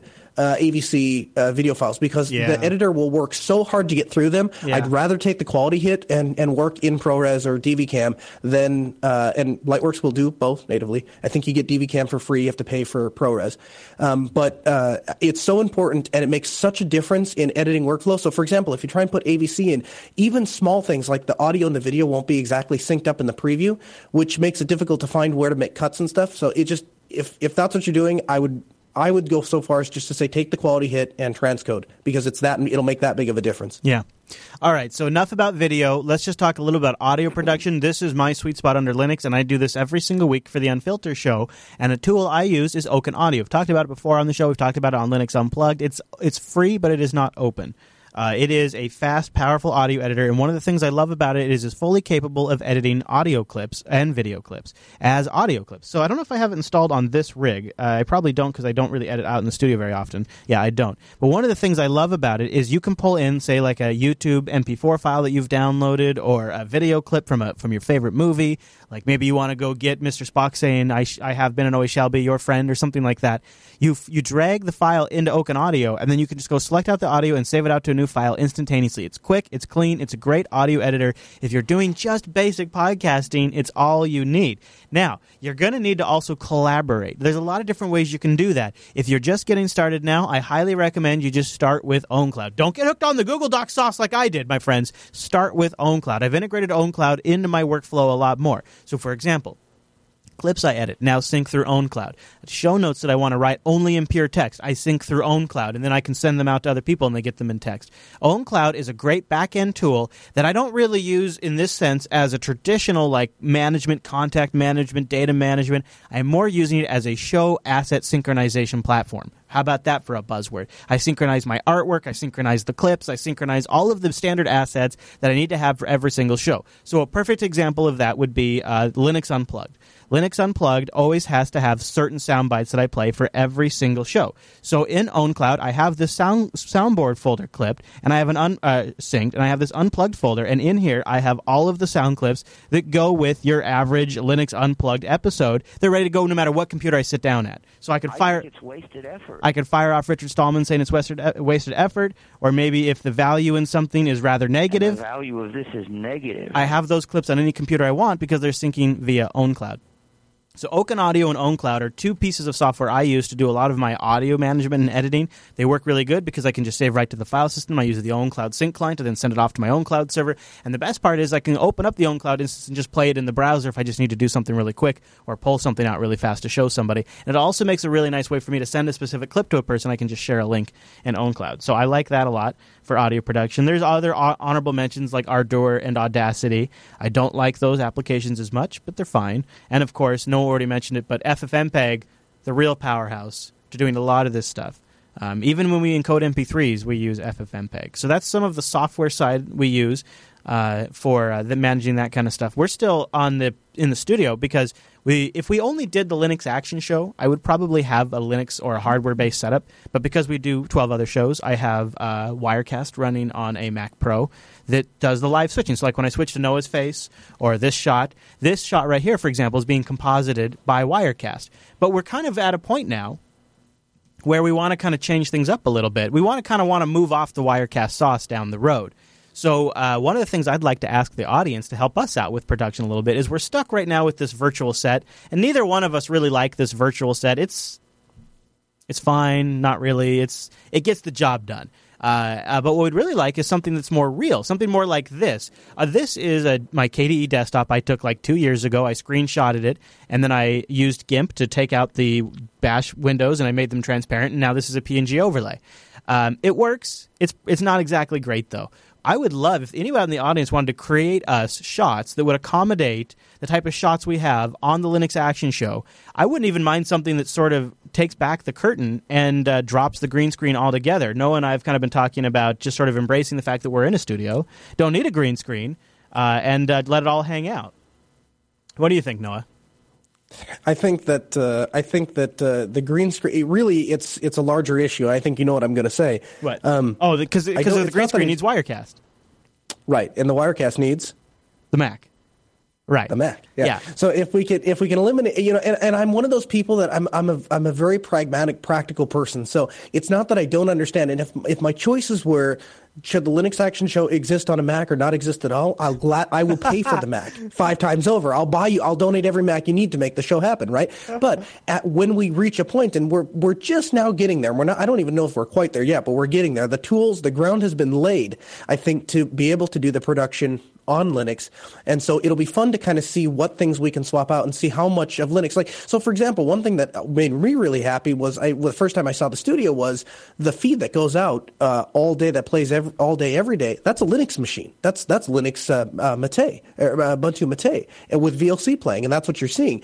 Um, so in that sense, that the Wirecast machine at that point is simply just pulling in a feed and yep. sending it out yeah. over, uh, you know, over RTMP, if, which if we, actually could be being done in, in VLC. Yeah, if we dropped, um, if we dropped the need for uh, green screen compositing and a few other things, so mm-hmm. we, there, it, it is not. It is not just as black and white as that, but that is a major piece. Right, right. Is uh, right. is the compositing, and so that's why I was going to say, like, if somebody out in the audience had an idea of a, of of of a, of something they could design for us that we could use that would work with the studio. I could set up a couple cameras in here, and you know this. Uh, I'm just using what I'm showing right now as an example because this isn't a composited shot. These are our these are real shots. Uh, we could take mm-hmm. something like this and just be in the studio and use the studio as the set. But honestly, it's beyond my design limits. I, have I've tried to come up with different stuff. All I end up back is this virtual set. Uh, and and it's not what's keeping us in Wirecast, but until this part is resolved, we can't move away from Wirecast. So it's it's right. it's kind of the next thing that we need. Yep. Right, and that, that's that's exactly what I was going. That's exactly what I was going along with the thought of it, the groundwork has been laid. It's not that it's not that we have we, we make one change and all of a sudden now we can do the entire thing on Linux. But you have to tackle things uh, small, one at a time and make sure that one the changes are you know that that they work and that it's that it's reliable and also that you don't lose quality mm-hmm. um, and then once you once you can do that and once you can change out all the little pieces then then you can pull out the rug out from under you and, and make a big switch and it's kind of like the same way you switch somebody from windows to linux you first you start them on yep. open office and firefox yep. and all the things you know are going to work fine in linux and then eventually you switch the you pull the rug out from under them and they don't even notice yep. that's kind of what and that's what we've been doing here you know like when we 1st mm-hmm. moved in with the back end encoding all the transcoding we never even put that on the mac you put that on linux immediately mm-hmm. and then we've slowly been moving that in, and it all kind of starts mm-hmm. to circle around that Wirecast machine. And then once you do that, you can start to say, okay, well, this is the list of stuff that does, and if we can check yeah. this list off, then we're in a much better spot. And, and and now it leaves Right. us in a spot like when we're remote, we can do all Linux setups and all Linux broadcasts, and all of this Yeah. stuff here is all Linux here at the table. That's really awesome, and so it's it's pretty cool. And you know, I think if at some point, if you know, if in the if if I had in the past decided not to go video, we probably would have been able to stay uh, Linux, probably even at that point too, because we wouldn't worry about camera switching and things like that. But yeah. Now, uh, I, I want to Yeah, point the- out the show notes. Uh, Noah and I put a ton of links to software and hardware in the show notes that we have personally owned and tried and can verify it works really well. The microphones we use, the whole range of microphones Noah listed from sort of the cheaper ones to the more expensive ones, the software we like a lot. Um, it's all laid out there, Noah. What else are, are we forgetting anything we wanted to cover in the production episode? No, just uh, just one more plug that uh, you know if we, those if somebody can work on work on that uh, make some sort of a, a PNG that we could use that would be great. Lots of and them. then We're the other thing lots that of I think we're still for like every shot. right. Well, yeah. Right, yeah.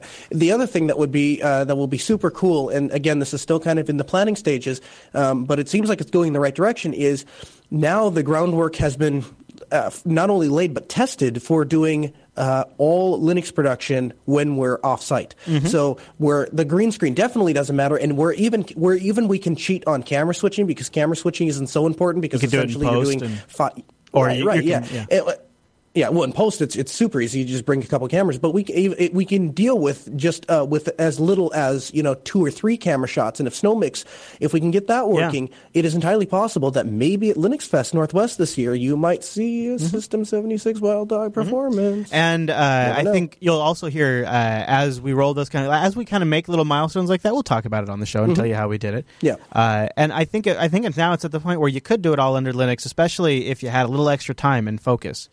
Um, right, Where it gets a Yeah, little harder the, is the where real you problem, right? yeah, it gets a little harder when you want to produce like a lot of things every single day and get them out within a couple Mm-hmm. of hours. That gets a little more complicated, but um, it's getting closer. It's pretty exciting, and things like uh, Snow Mix and others will help quite a bit. Now, uh, there there's there are a few big components we left out. Like we didn't get too specific on which mixer you might want to use. Uh, I love Mackie mixers. Uh, no, is what was Mm-hmm. your big one there you have there? Was that a Mackie or what's that? Ma- Mac, it's a Mackie. It's a it's a CFX 16. I, Mackie has industry uh, you know industry leading uh, mic input. So if you want really sweet sounding audio, s- you can run that through a Mackie mixer. It'll Mm-hmm. Yeah. sound really great. There's a lot of Mm-hmm. different ways you can go, uh, and uh, Noah and I both are big fans of doing it in hardware whenever possible. I don't always follow that Right. rule. Like here in the studio, my mixer is a software-based mixer.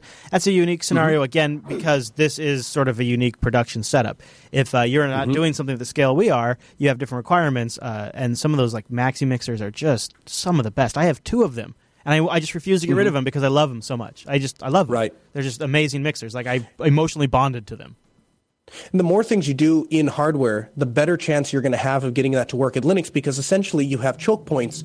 Um, you bring the audio in in Linux, you bring the video in in Linux. And as long as those two components work, it doesn't matter what's beyond that as long as they're all hardware based. If the compressor and the gate and all that stuff is hardware based, it doesn't, you don't have to worry about Linux compatibility. You just have to make sure it does really good at what it does. Yeah. And oftentimes, and I think you mentioned this, the hardware version is going to do it better than the software version. Most times. That's not always the case.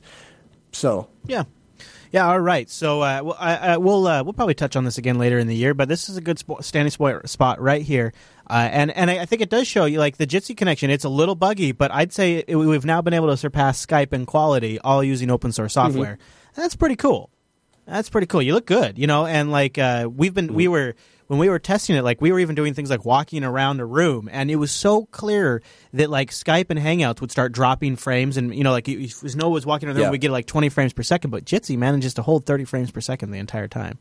We could probably even mm-hmm. get it higher if we want. Yeah, I wanted. walked around scale with it, and Yeah. we were doing uh, and we were doing live coverage, and Yeah. that, that you know it, it held Yeah. its own. And that was Wi-Fi. That was on Wi-Fi. Yep. Yeah, it's it's getting Mm-hmm. really good. It's it's been exciting over uh, the what almost eight nine years I've been doing the show to see it get to this point. It's been extremely Mm-hmm. long time coming. It's really annoying and frustrating, and it's still not quite there yet. But it's so Yeah. close. It's so, and it could be for so many people. I'm a little jelly for people Yeah. that are just starting out. I'm a little jelly because Yeah. like that's Yeah. it's all there, especially if you're doing audio podcast. Yeah, and and like you said, if you if you had the time where you weren't where you didn't have you can't disassemble your studio to try new things because it all has to work Yeah. within for the next 45 minutes. Um, and so if you're at that point where you have even a week or two Yeah. to plan and play with things, you Yeah. could totally get this stuff working. I could have gotten Snowmix to work if I would have had more than Yeah. 45 minutes to play with it. Right. I just don't have the time. Yep. That's that's kind of where it's at now. It's it's if if you think you can't do it under Linux, it probably just means you don't know how to do it under Linux, or the workflow is right. a lot different under Linux. I run into that a lot right. too. I, I I often think it can't be done, and then what I've discovered is I have to rethink the way I do it, or maybe I rethink, and that sometimes even means the tools I use to get the job done, like. Uh, you know, like when I realized that I didn't always need an editor, that sometimes I could just use Avidemux, which is, seems obvious on the face of it. But when you live your life inside a video editor and then realize I don't need a video editor, it just took me rethinking the problem a little bit, and I realized how I could solve that under Linux and address a huge portion of my video editing without ever even needing to find a video editor I liked.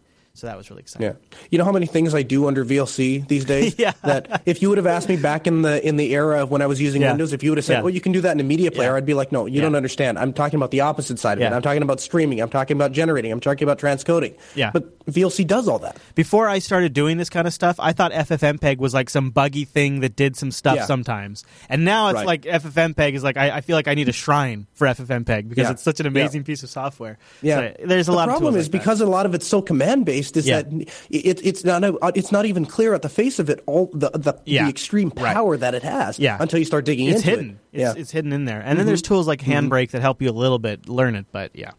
Uh, all right. Mm-hmm. Well, there you go. That's a ton of stuff for you guys to cover. I know we blasted through a lot of it. I encourage you, if you really want to do this, maybe replay this segment because there was a lot of good stuff. And the only reason I say that, you guys, is we have learned this stuff with blood, tears, and lots of money. We have seriously put so much time and effort into troubleshooting this stuff and making sure it runs with Linux. This is sort of the accumulation of all of these efforts over years and years. I hope you find it valuable. Go find the links in the show notes, and if you missed anything, watch it again. And you can always send send in emails. We could do future follow ups. You can go to Linux, uh, go to JupiterBroadcasting.com, click the contact link, and choose Linux Action Show from the drop down to send questions in. Or there's also the feedback thread over on the subreddit linuxactionshow.reddit.com. But that concludes production under Linux.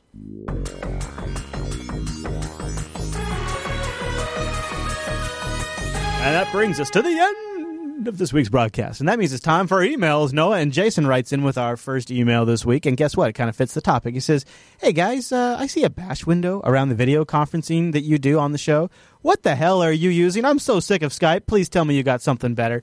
No, you see that bash window right there? That's just a PNG. This is just uh, me inserting an image into a bash window. I'm sorry. A lot of people ask though. A lot of people ask about that. No, have you noticed how many people ask about that? a lot of people. yes, yeah, we got it last week actually too. Yeah, we get it every week. We get it every every Mm-hmm. single week. All right, you want to read the next one from Levi? Yeah, so Levi writes in and he goes, production gear on software. I started using Linux about two years ago and loved every minute of it. Then I found, found LAS, aka the best Linux show around. I have in the past year started recording the video for and for my audio for my church services. I've been editing the video in Blender, and while it's not ideal, it gets the job done. Then uploading to YouTube. But I'd like to know, I'd like to be able to live stream. I just don't know where to begin with the task. I love your show, and I was wondering if you could tell me what gear and software you use for the live production. Now, I responded to Levi in a very detailed email and told him exactly how I'm doing the stuff in my studio, and to the best of my understanding, how you're doing stuff in your studio. Cool. But honestly, the entire episode answers that question. Yes. Yeah, uh, and and something we didn't touch a lot on, but we gave it a quick mention. Open Broadcasters in beta right now. That's a good way to stream. FFmpeg. Noah mentioned that. There's a lot of ways to do it, to be honest with you. But hopefully, after watching today's episode, you got a good picture of that. Justin writes in with a question about screen magnifiers. He says, I'm legally blind and I currently use a Mac due to the accessibility features of being the best on the platform. I want to move to Linux, but I'm held back by that small but important factor. I most likely will use GNOME Shell or Ubuntu or something based on Ubuntu. What suggestions might be made for screen magnifications? Did you find anything, Noah? And I'll watch I looked chat around room. and I, I gave a couple of uh, suggestions. Essentially, Justin uh, reached out to me on Facebook and said, "I want to become a Linux user, but this is what's holding me back." And so I gave him my word that we would uh, that I would pitch it to the community and we would see if we can uh, try and come up with something. Um, th- this is uh, if anyone had a legitimate reason not to use Linux, I feel like that's it. If you can't if you can't see the screen and you can't get information off the screen, it makes it pretty difficult to use the operating system. So he says he's tried the very common ones, Orca, and the ones that you find with a quick Google search. So that's not doing Oh, it for okay. him. But I was Okay. I'm hoping that somebody uh, out there knows uh, is also maybe using an accessibility tool and say this is what works for me, and if we could help them out, that would uh, we'd have another Linux user. Yeah, I know there are a few. I know like Compiz can also do this as like a Compiz plugin. Mm-hmm. Uh, Orca was what I was going to recommend though. So okay. Yeah. Um, I, I, Compiz maybe, but yeah, I'm not quite sure. What I want to do is I want to punt to the audience. I'm seeing K speech in there as well, and KMag are also being mentioned. Uh, maybe we I have to believe there's somebody else out there that is that is um, that has a, a disability that has solved this problem yeah. already. Oh, I feel like And Kwin could just do this. I feel like Kwin has this Yeah, built into maybe. it. Uh, so we got a we got a feedback here. The Jitsi developers don't bite, uh, and uh, uh, somebody noticed that in our attempt to use Jitsi instead of Google Hangouts, we were having some issues, and they suggested we contact the Jitsi devs and report the issues we have had. Uh, and uh, they said give it a try, and that was Canterton. And actually, uh, we have uh, had a little success. Ch- chatting with the Jitsi folks. Uh, no, I don't know if uh, you have any, any comments to add into this. Essentially, I think that the I think that that uh, critique might be a little short sighted in, in that we had problems the very first week, and uh, ever since then, really, Jitsi has actually I'd say it works ninety nine point nine percent of the time, and the 0.1 percent of the time is so predictably failable that we can plan around it. Yeah. um, And- and honestly- before we do the show. I'm not. It's not that. It's not that unusual when you have production where you Im- introduce a new piece of software and then it takes a little while to work out all the kinks. Like that just kind of is the way it goes because they're complex. But I'd say we're there. Yeah. I mean, I'd say we're there. I mean, this episode alone, I, I, at no time, I can always tell by my, my mental notes of, oh, I have to, I have to keep an eye on this or I have to think about that. I don't think about Jitsi. Once we establish the connection, Right. I get a little worried right when I walk in in the morning. But Yeah. then once it's, once it's established, I don't think about it again. Yeah. I just, I trust it's going to work. Yeah. And so far, it's, it's been correct. it's a three-hour and one-minute call so far with uh, with uh, no hiccups. Um, that Right. maybe could happen, but uh, so we, uh, but uh, we have had some folks that have reached out from the Jitsi project who have been nice, and uh, we've talked to them a little bit. Like one of the things here, I'll, I'll uh, here I'll show. So here's Noah's screen, right? And if I uh, unmaximize the Jitsi window, oh. or I hang up on him. well, I was going to show you that there's a big chin on it, uh, but uh, unfortunately, I just hung up on him instead.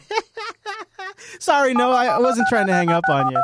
Or I'll call him back. So, uh, anyways, uh, there's like so here. I'm here. I can show you while while I do this. Uh, right there. So you see, there's this large chin here on the Jitsi window here at the bottom where you have, which is kind of actually kind of cool because you can see the levels that you're sending in real time, which I do like that. Uh, but what I don't like is that it's it, it never goes away. So even when I maximize the Jitsi window here, uh, it never it never goes away. That chin is constantly there. So it's one of the things we said, like, hey, could we reach out to a Jitsi developer? Do you think they would be willing to maybe take a look at that? And it sounds like maybe that is something they're willing to take a look at. Sorry, no, I I uh, I clicked You the hit close. the screw you button. Yeah, I did because I was trying to unmaximize the window. It hangs up real fast. It's nice. I tell you. It you. does. Imagine, imagine when you hit, what happens when you hit that red button. uh, anyways, uh, so that chin, other than that, but you know what? When we reached out and they were like, yeah, that might be something we could look at. So they actually have been really cool. And that's one of the other advantages of using open source in your meter production is if it's something you really depend on, there might be somebody's ear you could twist uh, that would help you troubleshoot it a little bit. I think he's actually in the chat room. It's SM that was uh, that was what we were speaking with. Um, oh yeah, yeah, maybe he does sometimes join us live, doesn't he? Yeah, so SM, if you're in there, howdy at you. Uh, no, is there anything you want to mention before we wrap up today? No, that pretty much covers it. I'm excited to see what happens with uh, production on Linux. All right. Well, if you want to uh, contact the show, go to Jupiter Broadcasting, click the contact link, and choose a Linux Action Show from the dropdown. You can find uh, Noah on Twitter. He's Colonel Linux, and I'm Chris LAS on Twitter. And you can also find us in the Linux Action Show subreddit over at linuxactionshow.reddit.com. Great place to make this show better, give feedback, app picks, runs Linux. Hint, hint, hint. Anything like that would be great. Uh, Rotten Corp's real time follow up in the chat room says KDE KDE's magnifier effects works perfectly, similar to OS 10. You do super plus and or equals to zoom and super plus minus to zoom out. Yeah, that's what I was kind of thinking of. So there you go. Thanks, Rotten Corpse. Uh, and thank you, everyone, for tuning this week's episode of the Linux Action Show. See you right back here next week.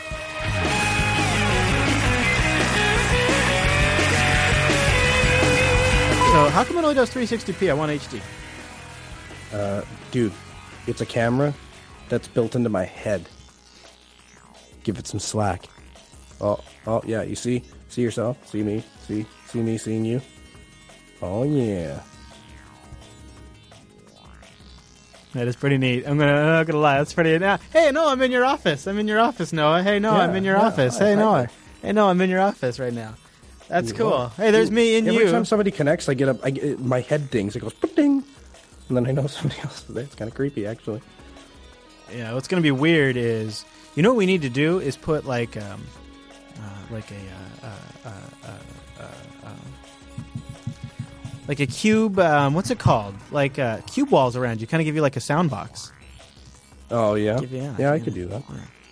Yeah, Boy, it's funny how much that microphone's in our face, huh? yeah. Well, You forget. yeah, there. You forget. There. Yeah. Yeah. My my filler my filler content, which is now turned into a time wasting content, is uh, is uh, all right. This is getting annoying now. It's getting hot. Yeah. All right. It's getting right. really hot actually. That's what she said. No wonder why you have electrical noise. Jeez Louise. Because I have a computer on my head. No, no, because all those wires right there. Look at that. Look at that wire right there. Jeez. now you're looking. I made you look. oh, you killed it. It died. Oh, it What? died. Oh, No, sorry. Was I not supposed to? No, that's fine. That's fine. That's fine. That was fun. I, I, I, thought we like. should go back to doing a show. I like peeking in on you. Okay, all right. Let's do a show. you know, there's only one answer, Chris. You know what the answer is? I'll tell you the answer. Here's the answer. Are You ready for the answer? Here's the answer. The answer is we'll just have to do a review on tiling window managers. Yeah, I suppose. You say that with such enthusiasm. I can see the spirit. I just don't really want. See, the thing is, is here's the other. Here's why we've never done it. Um, I got a lot of shit to do, and I don't want to. I don't want to. I cannot afford to slow myself down for a week to try out a desktop that I'm not going to like to begin with. So I'm going to go into it already kind of pissed off that I'm doing it, and so Yeah. I'm not going to come out of it with a good review. So I just don't bother because Yeah. if anything fucks up my, if anything slows me down at all, it's already the review's going to be bad, right? Because it's like Right. I don't have time for that. So what I do know is that GNOME works really well, and it's the fastest desktop out of any desktop I've used in the last 20 years. Is that, is that what you said the first time you used it?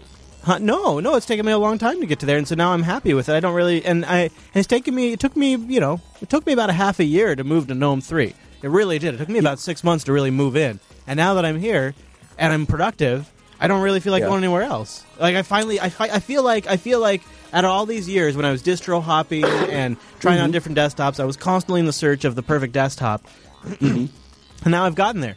And now why do I? And now that I why after all these years, why why fight it? It's so nice to Mm-hmm. Just finally have a desktop that I just truly because love. It, because it ends it ends in one of two ways. Either you find out that there's a more productive way to get your stuff done, or you find out that you were in fact using the best choice to I begin agree. with. But saying something saying something like saying something like I already know that I'm not going to like it anyway. It's like saying let's hang him. No, no, let's give him a fair trial and then hang him.